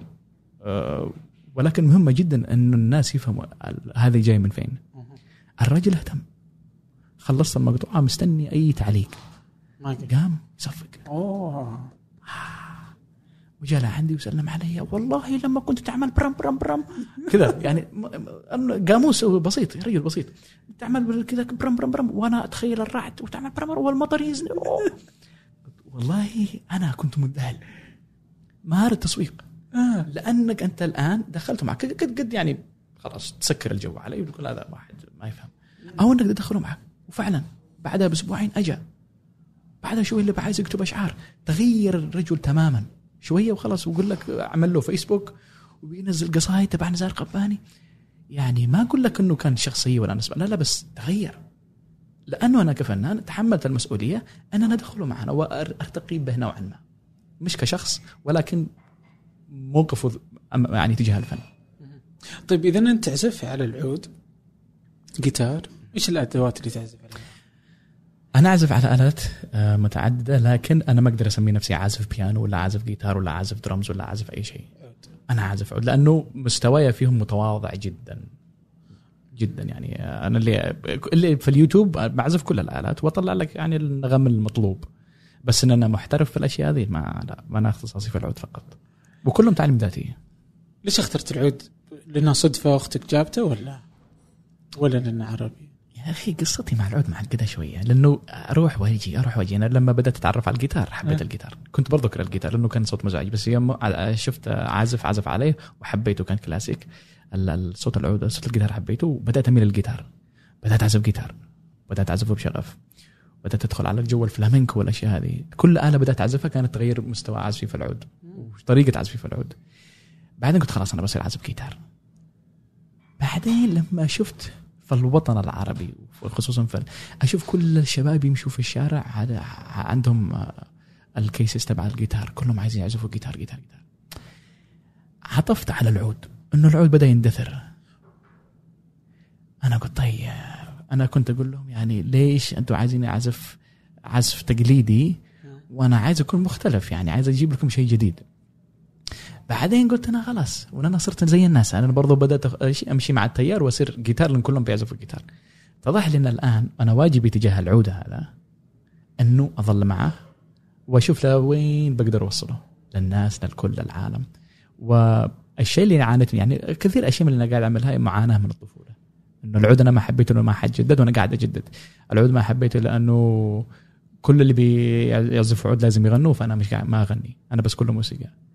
فأشياء هذه اللي أنا ما لقيتها في بداية مشواري واحتجتها فعلا قاعد الآن أوفرها. وكل العازفين بيتعلموا اكاديميا. أنا الآن ماشي غير أكاديمي. كله ب... حتى الآن؟ لحد الآن. ما اقرا الموسيقى النوتة الموسيقية. كله بالسمع.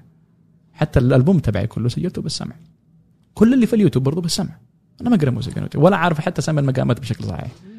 فالآن لما حد يسمع الكلام ده هذا ممكن يعطيه الهام. لأنه يقول لك أوه أنت محظوظ لأنه أسرتك دعمتك. أقول له لا أسرتي ما دعمتني. ولا أنت محظوظ رحت درست أكاديمي. أنا أقول له أنا ما درست أكاديمي. فهذه رسائل بتكون ملهمة لناس كثير. منهم أنا اللي احتجت الكلام هذا. فلذلك أنا ما زلت ماشي في الطريق هذا ولحد الآن ما وقفت. ممتاز لا توقف أهم شيء. لا لا عليك. آه طيب اليوم في آلات عربية. منها العود. إيش الأقرب للعالم؟ يعني إيش الآلة اللي تحس إنه ممكن تكون عالمية؟ من الآلات العربية. مم. من الآلات العربية. أعتقد الآلات النفخية تقريبا. الناي. آه، برضو ال- ال- القانون. أوه صح صح. القانون لأنه عندهم الهارب. ففي فالقانون ممكن آه، يكون قريب لهم يفهموه أكثر. العود ممكن يفهموه بس يحتاج توظيف خاص. لذلك آم، آم، كثير ناس من اللي عملوا ما يسمى تشريق الأغاني الغربية. اللي تاخذ الأغنية الغربية وتعزفها بآلات شرقية بأسلوب شرقي. زي ما آه مثلا يعني ياخذ ياخذ لك أغنية مثلا سيلين ديون آه اللي تبعت التايتانيك. ويعزفها بالآلات الشرقية بس يشرق اللحن يغير الإيقاع. يعني يخليها مثلا دربوكه واشياء زي كذا. هنا okay ناتج جميل بس ما زال ال- ال- الجمهور الغربي مش فاهم إيش اللي صاير. لكن لما أنا أروح وأعزف لهم الاله ال- ال- الموسيقى تبعهم هذه بآلات شرقية مع خليط غربي بس بأسلوب يفهموها الكل. ما زال الرذم نفس الرذم ولكن الصوت الفليفر النكهة تغيرت. لأنه حصلت لي تجربة كان في فرقة آه، بنات آه، نسيتهم من فين. أجوا لهنا من الشرق الأوسط و- وقاعدين يغنوا أغاني بال- بالعربي. بس الإيقاع بالدرمز. أنا أسأل الجمهور كله أمريكي فاهمين إيش الجماعة هذه اللي كانوا يتكلموا؟ قالوا ولا فاهمين كلمة بس نايس ريذم آه عرفت. حضرت مرة واحدة في نيويورك هنا. إيه. نفس الشيء شو اسمه في اللبنانيه فالآن آه، بيتضح لك إنه الجمهور بس عايز يفهم شغلة واحدة بس. يعني حتى إذا ما فهم الكلام كم مرة كنا نسمع أغاني غربية وإحنا ما نتكلم إنجليزي؟ ونقول لك أوه يعني الراجل قاعد يقول كلام وإحنا ما نفهم شيء بس إحنا ماشيين مع الرذم ماشيين مع الإيقاع ماشيين مع اللحن. لكن إذا كله لحن شرقي وهم ما يفهموا ال- اللحن الشرقي لأنهم يسموا عندهم نشاز. إحنا عندنا الربع الربع تون هذا. آه. عندهم يعتبر نشاز. آه، فلذلك التوظيف أنت كمخرج لازم تحط كل ممثل وكل شخص وكل آلة في المكان السليم عشان الكل يفهمه طيب حلو يعني هذا مدخل على الثقافات. اليوم يعني العزف اللي أنت تسويه الشرقي وكيف إنك تفهم الغرب والغرب مم. كيف يفهمون الشرق واللخبطه هذه. ذكر انك قلت أنت مرة أنك أنت أصبحت اليوم يعني عندك رسالة. مم. كيف إنه تفهم الغرب؟ من هم الشرق يعني؟ إيش تقصد يعني؟ وليش تحس إنه عليك هذا الحمل يعني؟ لأنه في لغتين عالميتين يفهموها الجميع. الأكل والموسيقى. هذين اللغتين. فأنا كفنان أنا همزة وصل. والطباخ همزة وصل. أنت لما تشوف أنا ما اقتنعت بالفكرتين هذه إلين جيت هنا. أنا في الشارع أنا غريب. أنا شخص بني. بني البشرة.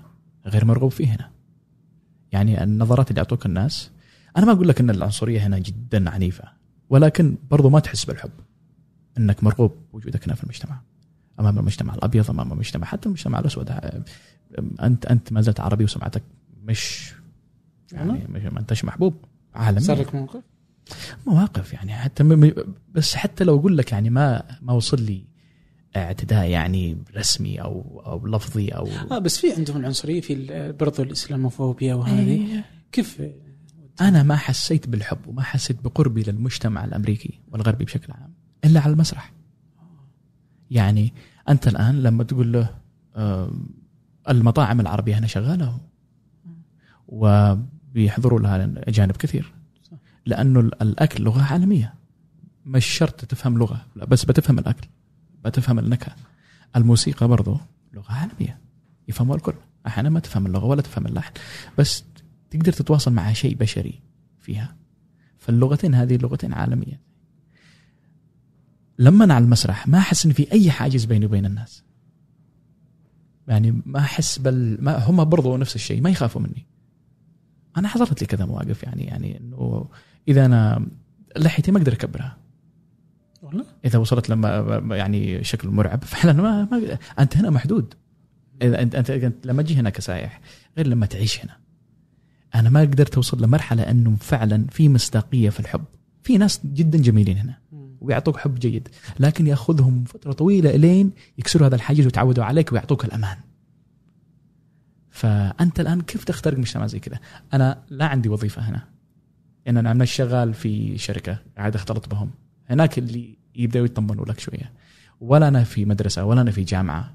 فما عندي أي مجال أختلط بالناس. أنا ما عندي أصحاب هنا في الولايات المتحده اي ما عندي. صار لي هنا ثمان سنين ما عندي حد.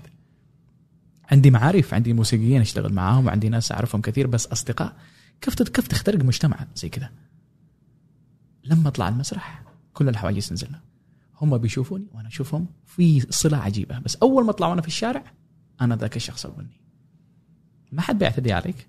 قلت لك أمنك واحترامك هنا بس برضو ما حد بيعطيك الحب. وأنت إنسان ال- الطبيعة البشرية عايزين نكون محبوبين عايزين نكون مرغوبين.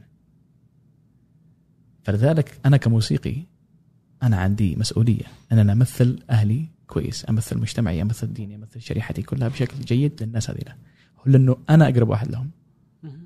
والطباخ والأكل والأشياء هذه. روح بس روح المطعم اللي في بروكلين يمن كافيه. شوف الحضور. أكثرهم 70% أجانب. خلي بس يتكلم لك مع واحد بني في الشارع. يقول لك آه إيش عايز؟ بس روح له للمطعم. يدخل عندك هاي يعطيني وأعطيني وأعطيني. هل نحتاج انه الغرب يرضى عن الموسيقى العربية؟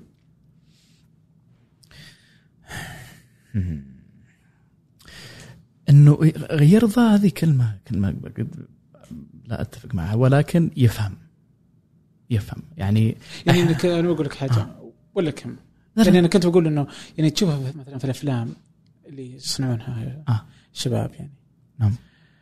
سواء في السعودية أو حتى في لبنان أو شيء زي كذا. في يعني كلها تصنع لارض لأجل كيف يشوفها الأجنبي. مو بكلها لا اكون ظالم حقيقة بس إنه فيه. خصوصا اللي يبغى يطلع العالمية يعني وكذا يصنعها ما ما تمثل مجتمعنا ما تمثل ثقافتنا ما تمثل أي شيء صح.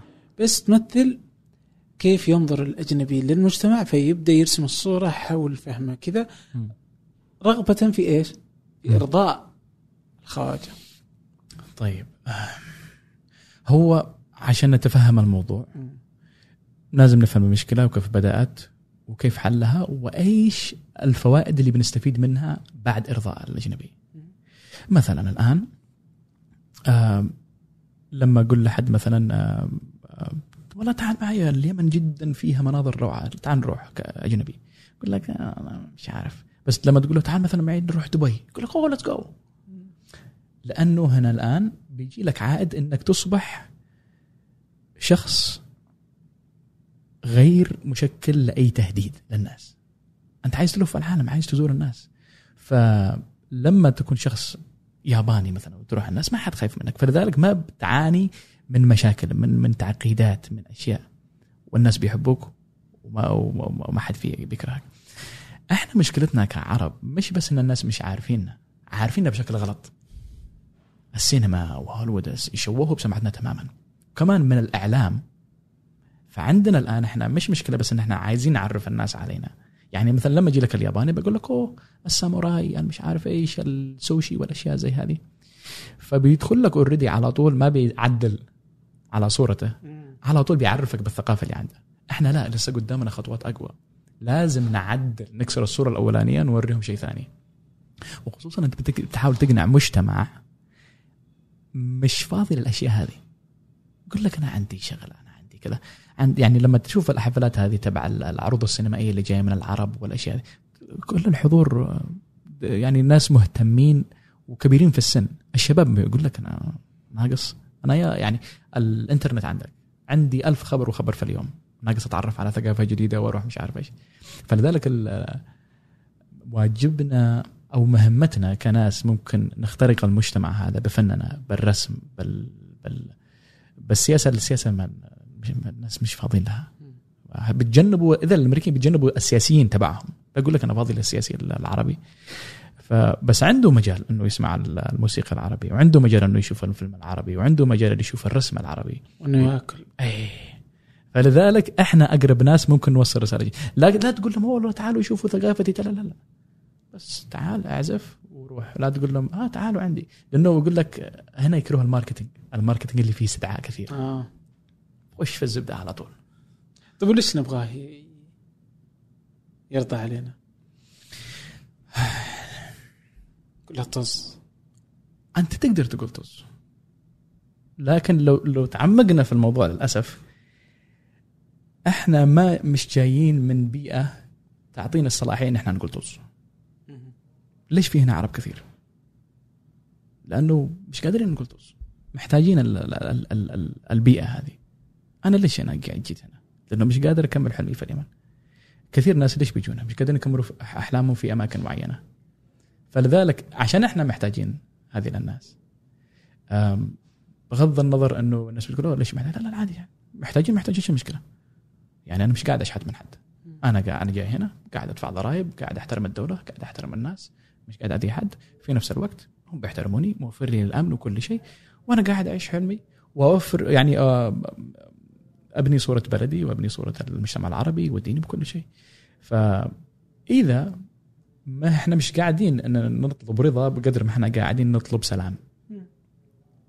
إنه عايز عايز الناس يعرفوا إن إحنا من آه، ويعرفوا إن إحنا ناس تبع سلام وحب ومودة. الرضا هذه إذا إحنا زعلناهم أساسا لكن إحنا ما زعلناهم ولا زعلنا حد. يعني لو جارك مهما كان إحنا كلنا في كوكب واحد كلنا جيران. فمن كويس يعني إنه كل الناس يعرف- يعرفونا بشكل جيد. وفي عوائد مادية في عوائد استراتيجية في عوائد سياسية إن إحنا نكون راضين على بعض. فال- فالعائد أكبر من كذا آه. طيب آه تبغى نروح مع رحلتك آه، حول العالم العربي. ولا ال- اليمني؟ إيش بدك ننتهي؟ اللي أنت آه، الفيديوهات تتكلم عليها؟ إيه. يعني بجي في في في, في معانيها. طيب خذ راحتك ودينا عايز طيب آه طيب تدري ناخذ ال- اليمن؟ حلو. بعدين نطلع للعرب. جميل. أوكي. آه أنت أخذت في جولة آه. في فيديو. طبعا الفيديوهات هذه بضعها في وصف الحلقة. آه في فيديو رحلتي آه آه في اليمن. فكنت تجيب الموسيقى يعني اختلاف الموسيقى الموجودة في اليمن مم. كيف الموجود يعني في آه، والتنوع الموجود بين عدن وصنعاء ومدري كيف وزي كذا. آه، والموسيقى اليوم الموسيقى اليمنية ما هي بعيدة ابدا يعني عن آه، السعوديين يعني بالضرورة. من أيام أبو بكر سالم الله يرحمه فيصل علوي ايوب يعني وهكذا. واللي عندهم كذا لون مختلف. أوكي؟ اليوم المشهد ما تقدر تشوفه بهذا الشكل. يصعب أنك تتبع بدايته وافتتان الناس بال بال بال بالفن الشعبي اليمني. آه اليوم ما عاد أحد ينتبه لل- للفن الفلكلوري. وصار أغلبه آه، فن شعبي. مثل حمود آه، السما وحسين محب وغيره. آه، كيف تشوف الفرق ما بين هذا؟ كيف تنوعت؟ وكيف أصبحت إلى هذا الشكل يعني؟ صارت آه، أغلبها شعبية. حتى اليوم طلعت صنعانيات وزي كذا تشوفها في اليوتيوب. صحيح. طيب أيام ما كان عندنا ال- الفنانين ال- الكبار زي علي الآنسي علي السما اللي هو والد حمود السما أه، السنيدار الحارثي وأيام أبو بكر رحمة الله عليه. كان ال- ال- المستوى الفني محترم أكثر. وكان ال- ال- العائد فيه المادي نقول بكل صراحة كان أكثر برضو. فكان من الممكن للفنان إنه يتبع رسالته نوعا ما ويتبع شخصيته نوعا ما لأنه مكتفي ماديا. بس إلين توصل إلى مرحلة الجوع إنك عايز تعمل فلوس خلاص. الموضوع ما أصبح تبع رساله لا أنت عايز تعمل فلوس. فتدخل إلى المجال التجاري في الفن. فعلي الانسي كان يروح لل- للقاهرة لمصر ويسجل مع الأوركسترا. يعني ما كانوا يتجرؤوا كثير عازفين يمنيين إنهم يعزفوا مع أوركسترا. احمد بن أحمد قاسم رحمة الله عليه برضو راح للقاهرة وصور أفلام. ما ضبطت صحيح لكن المغامرة روح المغامرة نفسها وسجل مع أوركسترا برضو علي الانسي فلما تشوف المستوى الفني إنه ما أنت خايف إنك تجوع لدرجة إنك بتغامر بالأشياء هذه. بتروح بتسافر بتصرف فلوس والأشياء هذه. في يعني يمديك إنك تعمل هذا الشيء. لكن إذا وصلت لمرحلة عايز ياكل يا أخي. أنا مش مش قاعد أستثمر في فني ولا رسالتي ولا شيء. أنا عايز كلهم خلاص أصبحوا تجاريين وأفراح وأفراح وأفراح وأفراح. مضطرين. مش قاعد مش قادر أنتج أساسا. أنا عايز أعمل فلوس. آم، فالدوله والمجتمع والوضع المادي والوضع الاقتصادي كله ينعكس على الفن. الفن. أنا مثلا كانت تعدي علي أيام فعلا فعلا ما عندي فلوس بس رفضت إن أنا أعمل أفراح. يقول لك طب عايز آكل عيش. أنا أقول له فاهمك بس أنا بالنسبة لي أنا الفن مهم جدا وسمعتي مهمة جدا للمستقبل إنه لو صرت فنان أفراح أنا ما عندي أي مشكلة مع الأفراح بس إنه لا تعتمد عليها كمصدر دخل. اهتم برسالتك يعني روح افراح براحتك. بس المهم ما تأثر عليك تأثير سلبي إنك خلاص آه، عايز أعمل فلوس بس. أنا كانت تعدي عليهم والله يعني أخي فاكرها ويضحك علي كمان. كنت آكل علبة تونة لثلاث أيام. وكان عندي فرح مستني يقول لي روح اعمل فرح. أقول لها لا. هذا الأيام كانت في في, في, في القاهرة باي ذا اي لأنه ما عندي وظيفة ولا عندي شغل ولا توقعت اني أتأخر كذا. وأخواني كانوا يتأخروا علي لما يبعثوا لي فلوس. ممكن أروح أعمل فرح بس أقول له لا. إذا ما عندك ال- ال- الاستعدادية إنك تضحي وتجوع عشان حلمك أنت ما تستاهل حلمك. أنا لليوم ما عملت افراح خاصة لأنه خلاص تصير الفنان ذاك. لأنها بتصير هي اللي تجيب لك فلوس فتضطر إنك تروح يوم مرة ورا مرة وتبدأ تغريك وتبدأ خلاص تتعود إلى إن أصلا يعني هي اللي تجيب فلوس هناك فشوي شوي تلقى نفسك رحت بدون ما تدري. ويمر الوقت تمر السنين وهي اللي فيها الفلوس خلاص هذا ما يجيب فلوس. فتركن عليها واصلا تصبح نمط معيشتك يتطلب هذا المبلغ من المال أيوة. فما تقدر تعيش بدونه. ما عاد تقدر ترجع للتونة ثلاث أيام. تصير خلاص فنان تجاري. إيه. وتقول التون هذا مش تبعي. لا لا أنا مستحمل. أنا حتى الآن مستعد إنه إذا نزلت برضو للصفر مرة ثانية ما عندي مشكلة. برضو ما بغير قراراتي. لأنه يا أخي حلمك مهم. يعني أنت الآن بتعيش هنا أوكي. بغض النظر عن الجانب الديني الجانب ال- الأسري الجانب. أنت بتعيش هنا عشان تكون تتبع حلم. أي حد ما عنده حلم شخص خاوي أنت بتعيش هنا عندك حلم عندك رؤية. هذه هي كل شيء. تخيل تعيش بغير حلم. لذلك لا تعرف قيم- قيمة الحلم نفسه. لا لا تضحي فيه احد سالني قال لي أنا حلمي كذا كذا كذا. هل هذا حلم مجنون؟ قلت لا لا لا. حلمك هو حلم. وظيفتك أنت إنك تخليه يشتغل معك. أنك okay. تخليه حقيقة. إذا لا تقول لي أوه حلمي هو بعيد عن الواقع. لا لا لا. أنت اللي لازم تكون قريب من الواقع. الحلم هو حلم. خليه حقيقة خليه واقع. سهلة. okay. طيب آه، كيف تشوف يعني اشرح لي أكثر عن التنوع الفني الموجود في اليمن. كيف الفرق بين عدن صنعاء حضرموت شابوه؟ أم، شوف عشان أنا أكون كيف إنه اختفى اليوم؟ أكون منز... هو اختفى لأنه أنا بشرح لك الفروق بشرح لك برضو ليش اختفى. أول شيء اختفى هو شيء شيء جدا حزين لأنه زمان هي هذه ساحة فنية مشتركة في العالم مش بس حتى في زمان إنه اللي يطلع في الراديو واللي يطلع في التلفزيون يطلع لأنه فعلا يستاهل. فكانت الموهبة number 1 okay. الآن مش بس إنك تكون موهوب ومش شرط حتى تكون موهوب يعني جدا. أنه إذا فريق العمل عندك فريق التسويق عنده استراتيجية صحيحة بتنجح. فالموضوع أصبح تسويق أكثر مما هو موهبة. فلذلك إنه ما حد يطلع على التلفزيون زمان إلا إذا كان يستاهل. ما حد يطلع على الراديو أو ما حد يطلع على المسرح إلا إذا كان يستاهل. فلما ينزل السوق بأغاني بألبومات خلاص عدى الاختبار. صح. أنا لا تلاقي ناس تقول هذا كيف مش مشهور وهذا مشهور. هذا عنده فريق تسويق ناجح واستراتيجية ناجحة مش بس على الموهبة. فلذلك هنا خلاص أصبحت المعادلة غير عادلة. آه، مسألة التنوع لأنه كنا إحنا كمستمعين الساحة ما كانتش مزدحمة بهذا الشكل اللي هي مزدحمة فيها اليوم. الان يطلع لك فنان يصير مشهور الأسبوع الثاني قال الناس ناسينه. نسيوا الاسم خلاص في واحد مشهور ثاني.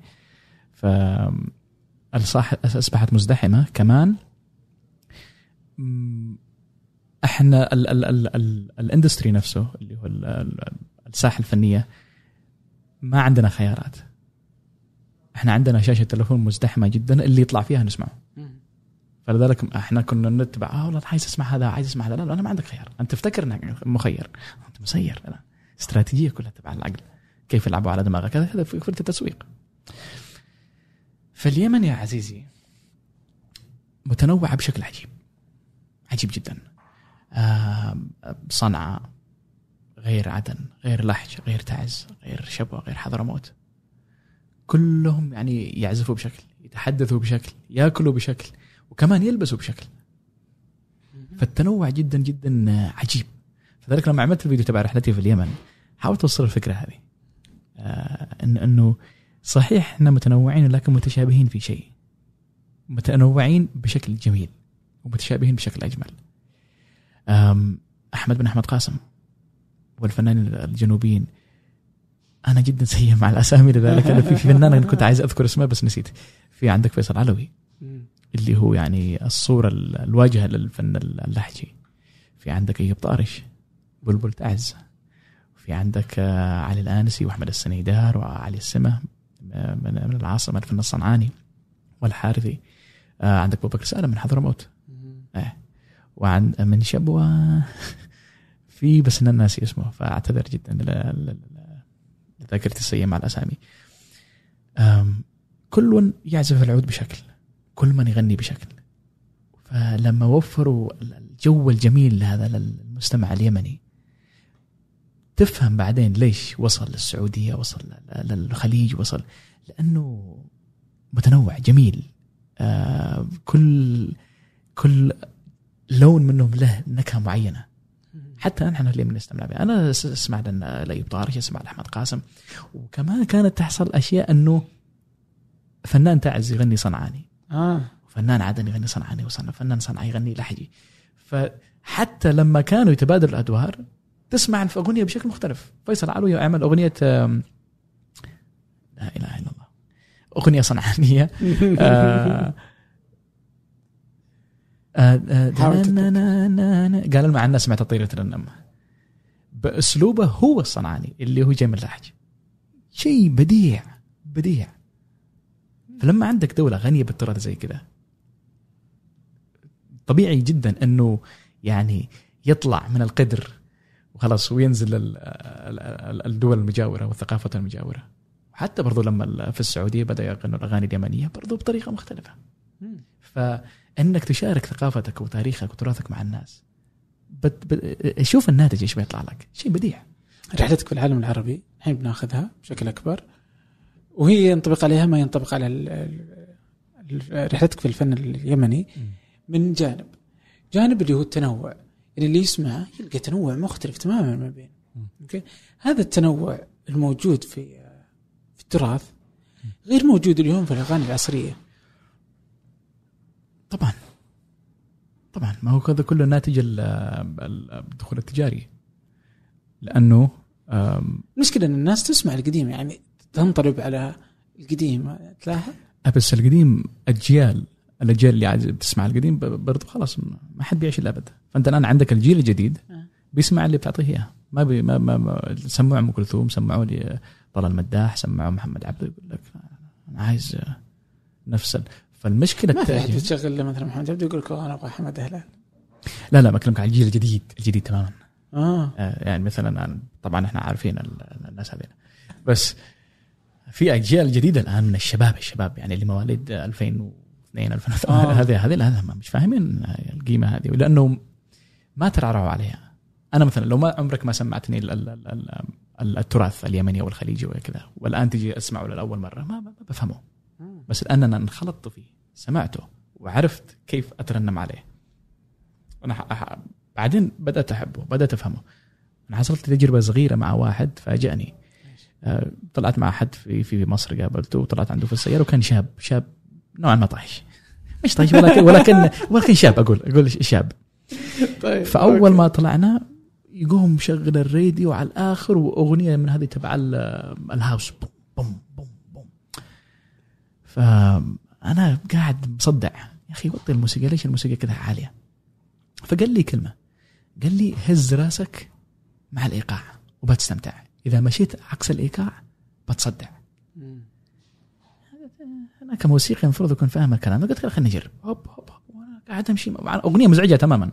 ولكن مشيت مع الرذم لما تمشي معها وتتعايش معها بتفهم. عشان إح- إحنا فاهمين التراث وننطرب معاه.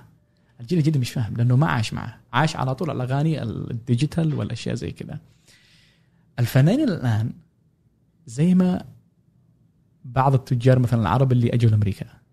شافوا أول واحد فتح سوبر ماركت كلهم فتحوا سوبر ماركت وراه. بس أنت ممكن تصير دكتور أنت ممكن تصير لا لا لا هذه تجربة ناجحة كلنا ماشيين معاها okay. الآن الفنانين زي كذا شافوا شافوا فنان ضرب في السوق بإيقاع معين ب style معين الناس هذه هذا اللي الناس بتحبه. فما يغامر يقول لك لا لا ليش؟ خليني أروح أعمل حاجة تفشل ولا أروح أعمل فلوس و- والشهرة. فهب فعلا أنا لما قعدت مع producers وقعدت مع منتجين منتجين ومخرجين والأشياء هذه عايزين يجيبوا لي نفس الفكرة. أقول لهم يا أخوان أنا الألبوم تبعي فلان كان عايزين يغيروا أشياء كثيرة. ونحط ال digital هذه وحط هذه وحط هذه. أفكار ناجحة تجاريا صحيح. لكن بتحطمني كفنان. ما لهاش اي؟ طبعا رفضت. أنا الآن تعليم ذاتي وكل شيء ذاتي حتى التمويل ذاتي. ولا لحد الآن ما استقبلت أي استثمار من أي حد. لو جاك. استثمار رفضت لأنه يبغى شيء معين؟ بأرقام خيالية. إيش اللي مثلا كان يبغونه وانت رفضت؟ انه أقول لك okay خلاص واحد بيقول لك أنا بستثمر بتبنى لك الألبوم. ولكن سمعني الألبوم سمع الألبوم. يقول لك okay هذه حلوة بس عايز أغيرها كذا وهذه كويسة بس لأنه هو مستثمر بالضروره عايز يضمن انه بيربح. أنا أقول له أنا عايز موسيقى تبع أحمد الشيبة تكون كذا وتوصل حتى لشخص واحد ما يهمني بس إنها صادقة جاية مني. صحيح إنه بعد نصايحهم أنا ممكن أوصل لشريحة أكبر بكثير من الناس وتكون ناجحة بشكل أكبر. بس إيش فكرة النجاح؟ إنك تعمل فلوس وتشتهر ولا فكرة النجاح إنك تكون صادق وتوصل رسالة مميزة؟ أو حتى شخصية مش شرط تكون مميزة يعني قد تكون مميزة الناس والناس لا لكن تكون صادقة لنفسك. أنت دخلت عشان رسالة؟ بليز وصل الرسالة. فلذلك رفضت. مش ناس كثير قادرين يرفضوا وأنا أتفهم هذا الموضوع تماما. اي لا مو سهل الرفض. وأنا عانيت ما أقول لك أنا بعد ما رفضت عانيت. بس الآن الحمد لله سجلت الألبوم وإن شاء الله نازل قريب. متى نازل؟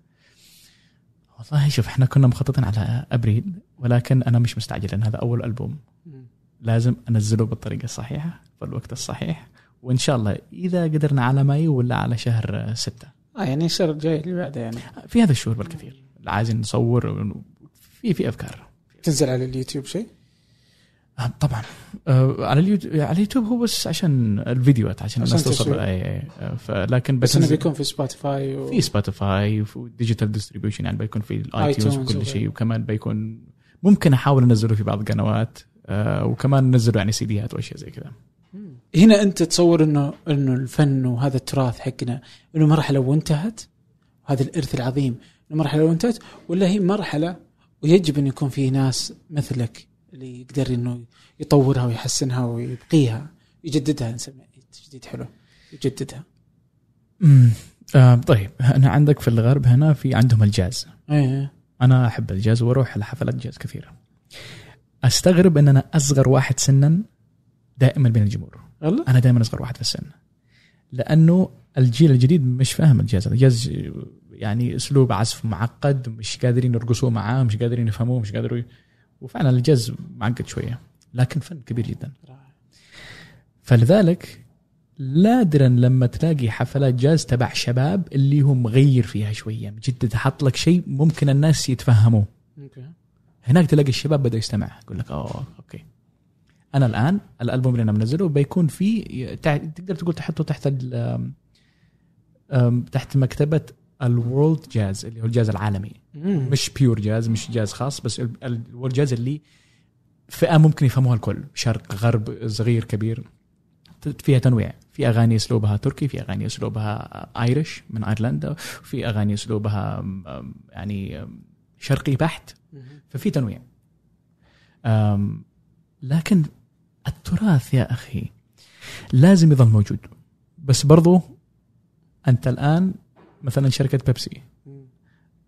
ال product ما زال- نفس ال product المنتج نفس المنتج لكن غير العلبة غير ال design تبع العلبة ألف مرة. كل المنتجات. المنتج ما زال نفس المنتج بس وصلوا لهم بطريقة مختلفة شيء غير ال package. okay. بيضبط معك. تسويق. إنك تدخل عقولهم لا أكثر. فهذا واجبنا. إنه نفهم نفهم العقل البشري كيف يدور. إيش اللي تتوقع آه، أغنية؟ طبعا أنت ما غنيت. كله عزف صح؟ ليه ما تغني؟ ما يحتاج. ما يحتاج. ما هي هذه؟ يعني إحنا ليش ليش الغرب مثلا لما يروح مثلا يسمع لك مقطوعات بيتهوفن تلاقيه يتأثر. ليش بتأثر؟ أنا ولا فاهم شيء. لأن إحنا وفرنا للمجتمع العربي إنه لازم أعطيك كلام عشان تفهم إيش اللي صاير. بس لو أعزف لك عزف ما بتفهم. شوف مثلا إحنا مثلا أنا أقول لك أنا أنا الآن ما أفهم كثير في الرسم. فلما أقعد مع واحد فاهم في الرسم ويشوف لوحة أنا بالنسبة لي ألوان. بالنسبة له يقول أوه شوف الألم هنا شوف الإحساس هنا. هو أنا أحسده قاعد يعيش لحظة أنا مش قادر أفهمها. بس لأنه هو فاهم إيش اللي مو مش محتاج رسم واقعي صورة تشرح له كل شيء هذا يضرب هذا وهنا دم. فاهم إيش اللي صاير بمجرد ألوان وأشياء بسيطة. نفس الشيء المستمع الغربي يسمع لك بيتهوفن ولا باخ ولا يعزف لك بالبيانو ويقول أوه شوف الحزن أوه شوف الوحدة شوف الألم هنا. فاهم؟ الآن اعزف مثلا للمستمع العادي البسيط العربي. يقول لك طب وين الكلام؟ مم. أول ما يقول آه وسابتني وتركتني. يقول لك آه هنا الألم. هنا يفهم. لأنه إحنا عودناه إنه نشرح له كل شيء. ما عودناه إنه نعطيه مساحة للخيال. أعطيه مساحة أعطيه فضاوة في الخيال. إنه مش لازم تعبي نغمات وكلمات وكل شيء عشان بالعافية تبكيه. تمام. يعني آه خليني بس بحط عبد اللطيف بن يوسف ولو بيزعل مني بس بحطه في لا الموضوع. خليه يزعل خليه يزعل. عليك. عبد اللطيف بن يوسف آه، شاعر جدا أحترمه جدا وأحبه صديقي العزيز. فأول ما قعدنا عايزين نعمل الفكرة هذه إنه شاعر وعازف عود. فبيقول لي أنا عملت تجربة هذه من قبل مع عازف عود فعايزك تعمل لي ال- الجو الحزين ومش عارف إيش تعبي وشغل لي من هذه الأغاني اللي هي عندما كنت مش عارف تعرف هذا ال- ال- ال- اللي يوم قامت وراحت من عندي مش عارف إيش والموسيقى بالخلف حاجة نكد. قلت لا لا لا لا لا هذه محاولة بائسة لاستعطاف الناس ولأنك ت- يعني تأخذ منهم الدموع بالعافية. لا لا لا. رحت معاه قلت هذا حوار. أعطي للمستمع مجال يتخيل يا أخي. ما ما ما مش عايز بس بالعافية خليك تبكي. لا لا. أنا عايزك تكتشف إنك أنت شعورك هنا إيش؟ أنا ما بقول لك لا اشعر بكذا؟ لا أنا بخليك تكتشف أنت إيش بتشعر. فأعطيه مساحة. فبعدين قال لي أنا يعني تجربتي معك كانت مميزة. الناس حبوها الناس حبوا العود. وحصل في حوار بيني وبين عبد اللطيف على المسرح. أنا كنت أمشي مع ملامح وجهه. ما كنت أمشي مع الكلام. لما كان يتفاعل أنا كنت أتفاعل مع العود. ولما يهدأ أنا أهدأ. فقلت له أنا مش العازف. أنت العازف أنت المايسترو. أنا أمشي مع تعابير وجهك. فهو كان يشوف الجماهير ويعطيهم كلمة بالعربي والناس تنفعل. مش فاهمين عربي. كان في مترجم معنا. آه، شاعره ثانية بدأت تعطي نفس القصيدة بال... بالإنجليزي. فهو مركز مع الجماهير وبيعطيهم تفاعل جدا جدا عجيب. آه، بمشاعر آه، هياجة. وأنا مركز مع عبد اللطيف. هنا يحصل في ترابط صحيح بين العازف وبين الكلمة وبين الشاعر. إذا الشاعر كان صادق في كلامه وفي ادائه أنا أتبعه. فكانوا يقولوا لي كيف أنت كيف تعزف معه؟ بعد اللقاءات بعد الحفل كيف تعزف مع عبد اللطيف؟ قلت له هو اللي يعزف أنا مش أنا ما أعزف أنا مش أنا مش قاعد أعزف هو اللي كان يعزف بمشاعره مش بكلام. ف هنا لازم تعطي مساحة لل- للعربي إنه يفهم إنه لا أنا عايز أعطيك مساحة للخيال تبعك. عشان كذا مش محتاج اغني مش محتاج أحط كلام. يعني عجيب اليوم أن أنا أتوقع يعني كيف كيف حال العازف العربي. يعني إذا فيها عازف بارع عربي مجاله في أنه ينجح صعب. في ظل إن الناس تبحث عن كلمة يعني. طبعا بس إنه لازم حد يبدأ الكلام هذا. يعني خلاص يعني نمشي تجاريا كلنا. ال- ال- ال- الساحة الفنية بتنحط. للأسف. آه لازم واحد يعني يقول لك يضحي. وبعدين هم لما تضحي أنت في فنان وفنان وفنان يعني كمان بيشوفوك بي يعط- يجي لهم الإلهام منك. إحنا ما مستعد. مع والنتيجة زي ما أنت شايف. المتابعين الناس بيحبوا العود. أنا كمان حبيت العود. الرسائل اللي بتوصلني هي اللي كمان بتشجعني من الناس. لما أقرأ ال- الكومنتات التعليقات تبعهم واللي يقول لك أنا حبيت العود من بعدك واللي يقول لك أنا يعني سبت وظيفتي عشان مش عارف إيش واللي يقول لك أولادي اشتروا عواد والأطفال. لما حتى الموضوع بيوصل للأطفال تعرف إنه عندك مسؤولية وإنك بتعمل شيء الناس محتاجينه. عايزين حد يكون المثل الأول. أنا طبعا في ناس كثير في ناس يعني أنا ما أقول لك أنا أنا مش عارف مين. في عازفين كبار. ولكن هم عايزين مغامرة جدا مختلفة. فيها مخاطرة. فيها مخاطرة. أي حد بس ينط لهنا وإذا ضبطت معاه كلنا ورا. نط. أنا طيب. طيب. والله. ومست... والتونة مستنينها أي شيء يحصل التونة موجودة. إيه لا ما في مشكلة. آه اليوم آه في على الألبوم ودي آخر شيء آه إيش في أغنية تتوقع إنها أو مقطوعة تحس إنها هي اللي تضرب؟ يعني عادة اللي يتوقعها صاحبها ما ت... يعني تصير واحدة ثانية اللي تحبونها الناس بس ودي دائما التوقعات تكون مختلفة. آه لكن في أغنية آه اسمها ملاهايد. مالها هاي ملاهايد.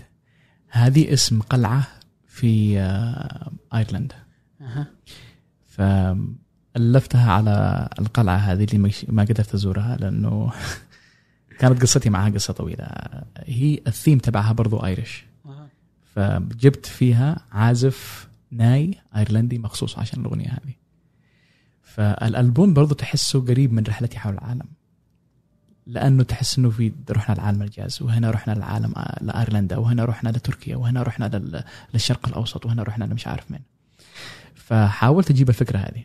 ما حبيت إن أنا أكون موجود ل genre معينة لفئة معينة من الفن. اللي أنا عايزه أعزفه. عايز تقول إنه pop rock whatever أمشي معها هذا بالنسبة لي موسيقى.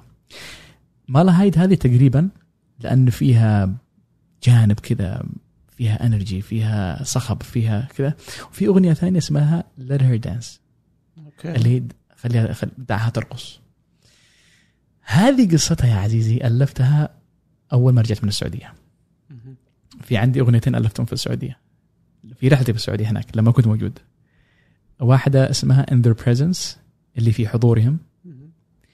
وفي أغنية اسمها Let Her Dance اللي آه، دعها ترقص. آه، اللي الناس مش عارفينه إنه أنا ألفت Let Her Dance أول ما نزل قرار إنه السماح للمرأة السعودية بالسواقه أنا مؤمن بأن الرقص هو من أكثر أساليب التعبير. نقاء. أنت لما تكتب أنت قد تكون محدود بكلمات معينة بنحو بأشياء زي كذا. لما الرسم برضو شيء حر. قد تكون محدود برضو بإطار اللوحة. الرقص جسمك قاعد يعبر كل جزء من جسدك قاعد يعبر. فكانت رسالة للرجل ورسالة للمجتمع ورسالة للكل أنه دعها ترقص. مش الرقص بشكل عام إنما الحرية فكرة الحرية نفسها. خليها يا أخي. فلما لما المرأة تتحرر المرأة تكون بصفك يا أخي ما تكون عدوك. تكون بصفك. تحتاج أنت قوة المرأة تحتاج عقل المرأة. تحتاج شغف وحب ومشاعر المرأة.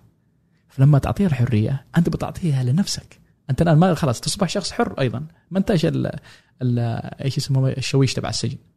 فلما تطلع على المساجين خلاص أنت برضه حر ما عندك الوظيفة هذه. فهو التحرر لها ولك. فالأغنية هذا اسمها لارير دانس فيها مشاعر جدا فياضه أنا انبسطت فيها. حتى لما أروح على المسرح وأعزفها الناس يحبوها جدا. ما لها هاي تقريبا بتضرب في اللي كلمتك عليها لفتة بالسعوديه برضه آه لها برضه علاقة عبد اللطيف والجماعة هناك في إثراء. اسمها In Their Presence في حضورهم. أنا لما رحت في شهر مايو. استقبلوني استقبال جدا جميل. وعملوا لي لفة في دمام ودوني للخبر والأشياء هذه. ففي حضورهم كنت مبسوط. كمان احتفلوا فيني كان في عيد ميلادي وأشياء زي كذا. أنا ما ما أحتفل بعيد ميلادي بالخالص أنا أخليه يوم عادي تماما. يعني زي ما أقول لك lower expectations. فشعرت بحب يعني افتقدته من من من من سنين. بحكم إن أنا خلاص مركز على بس مستقبلي وبعيد من الناس والأصحاب هذه فالاغنيه هذه تحكي مشاعري في وجود ناس زيهم. ناس يحتفوا بك يحبوك تحس بوجودهم بالراحة. انك خلاص ما بش تعطي أنت الآن بتستقبل الحب. فالأغنية هذه تعبر على مشاعري في حضورهم أنا كيف أشعر. وفي أغنية ثانية معاكسة في نفس الألبوم اسمها In Their Absence في غيابهم. فالأغنية هذه قد تتواصل مع الناس. مش لازم إنه أنا شخصيا في حضورهم لا. في حضور الشخص اللي تحبه. أي شخص يخليك تكون مبسوط. وبرضه في غياب الناس هذه اللي هم أصدقائك وقد تكون زوجتك أو تكون والدتك أو أي حد. فالطاقه ما بين الأغنيتين معاكسة تماما. في غيابهم نكد على الآخر مش نكد بس وحدة تحس بوحدة عجيبة. فأي أغنية اللي بتضرب ما يهمني المهم إنها توصل لقلوب الناس ويحسوا في اللي أنا حسيته. هذا أهم شيء. وأهم شيء بعد إنهم يشترون الالبوم يعني. إي والله إحنا ما التونه يا أخي والله تعبتنا والله.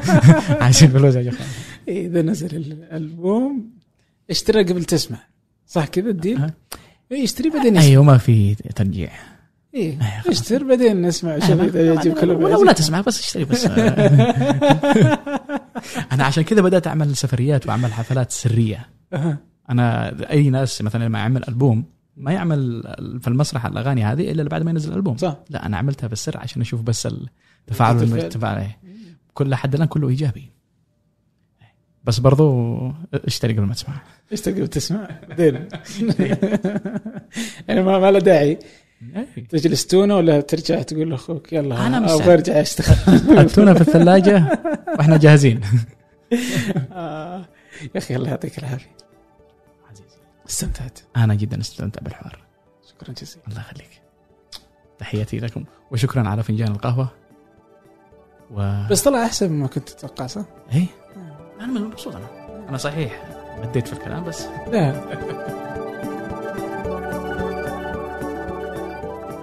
شكرا لكم شكرا لأحمد شكرا لمحمد ديرية اللي ساعدني في الوصول لأحمد. هذا فنجان أحد منتجات شركة ثمانية للنشر. ننشر كل إنتاجنا بحب من مدينة الرياض الأسبوع المقبل.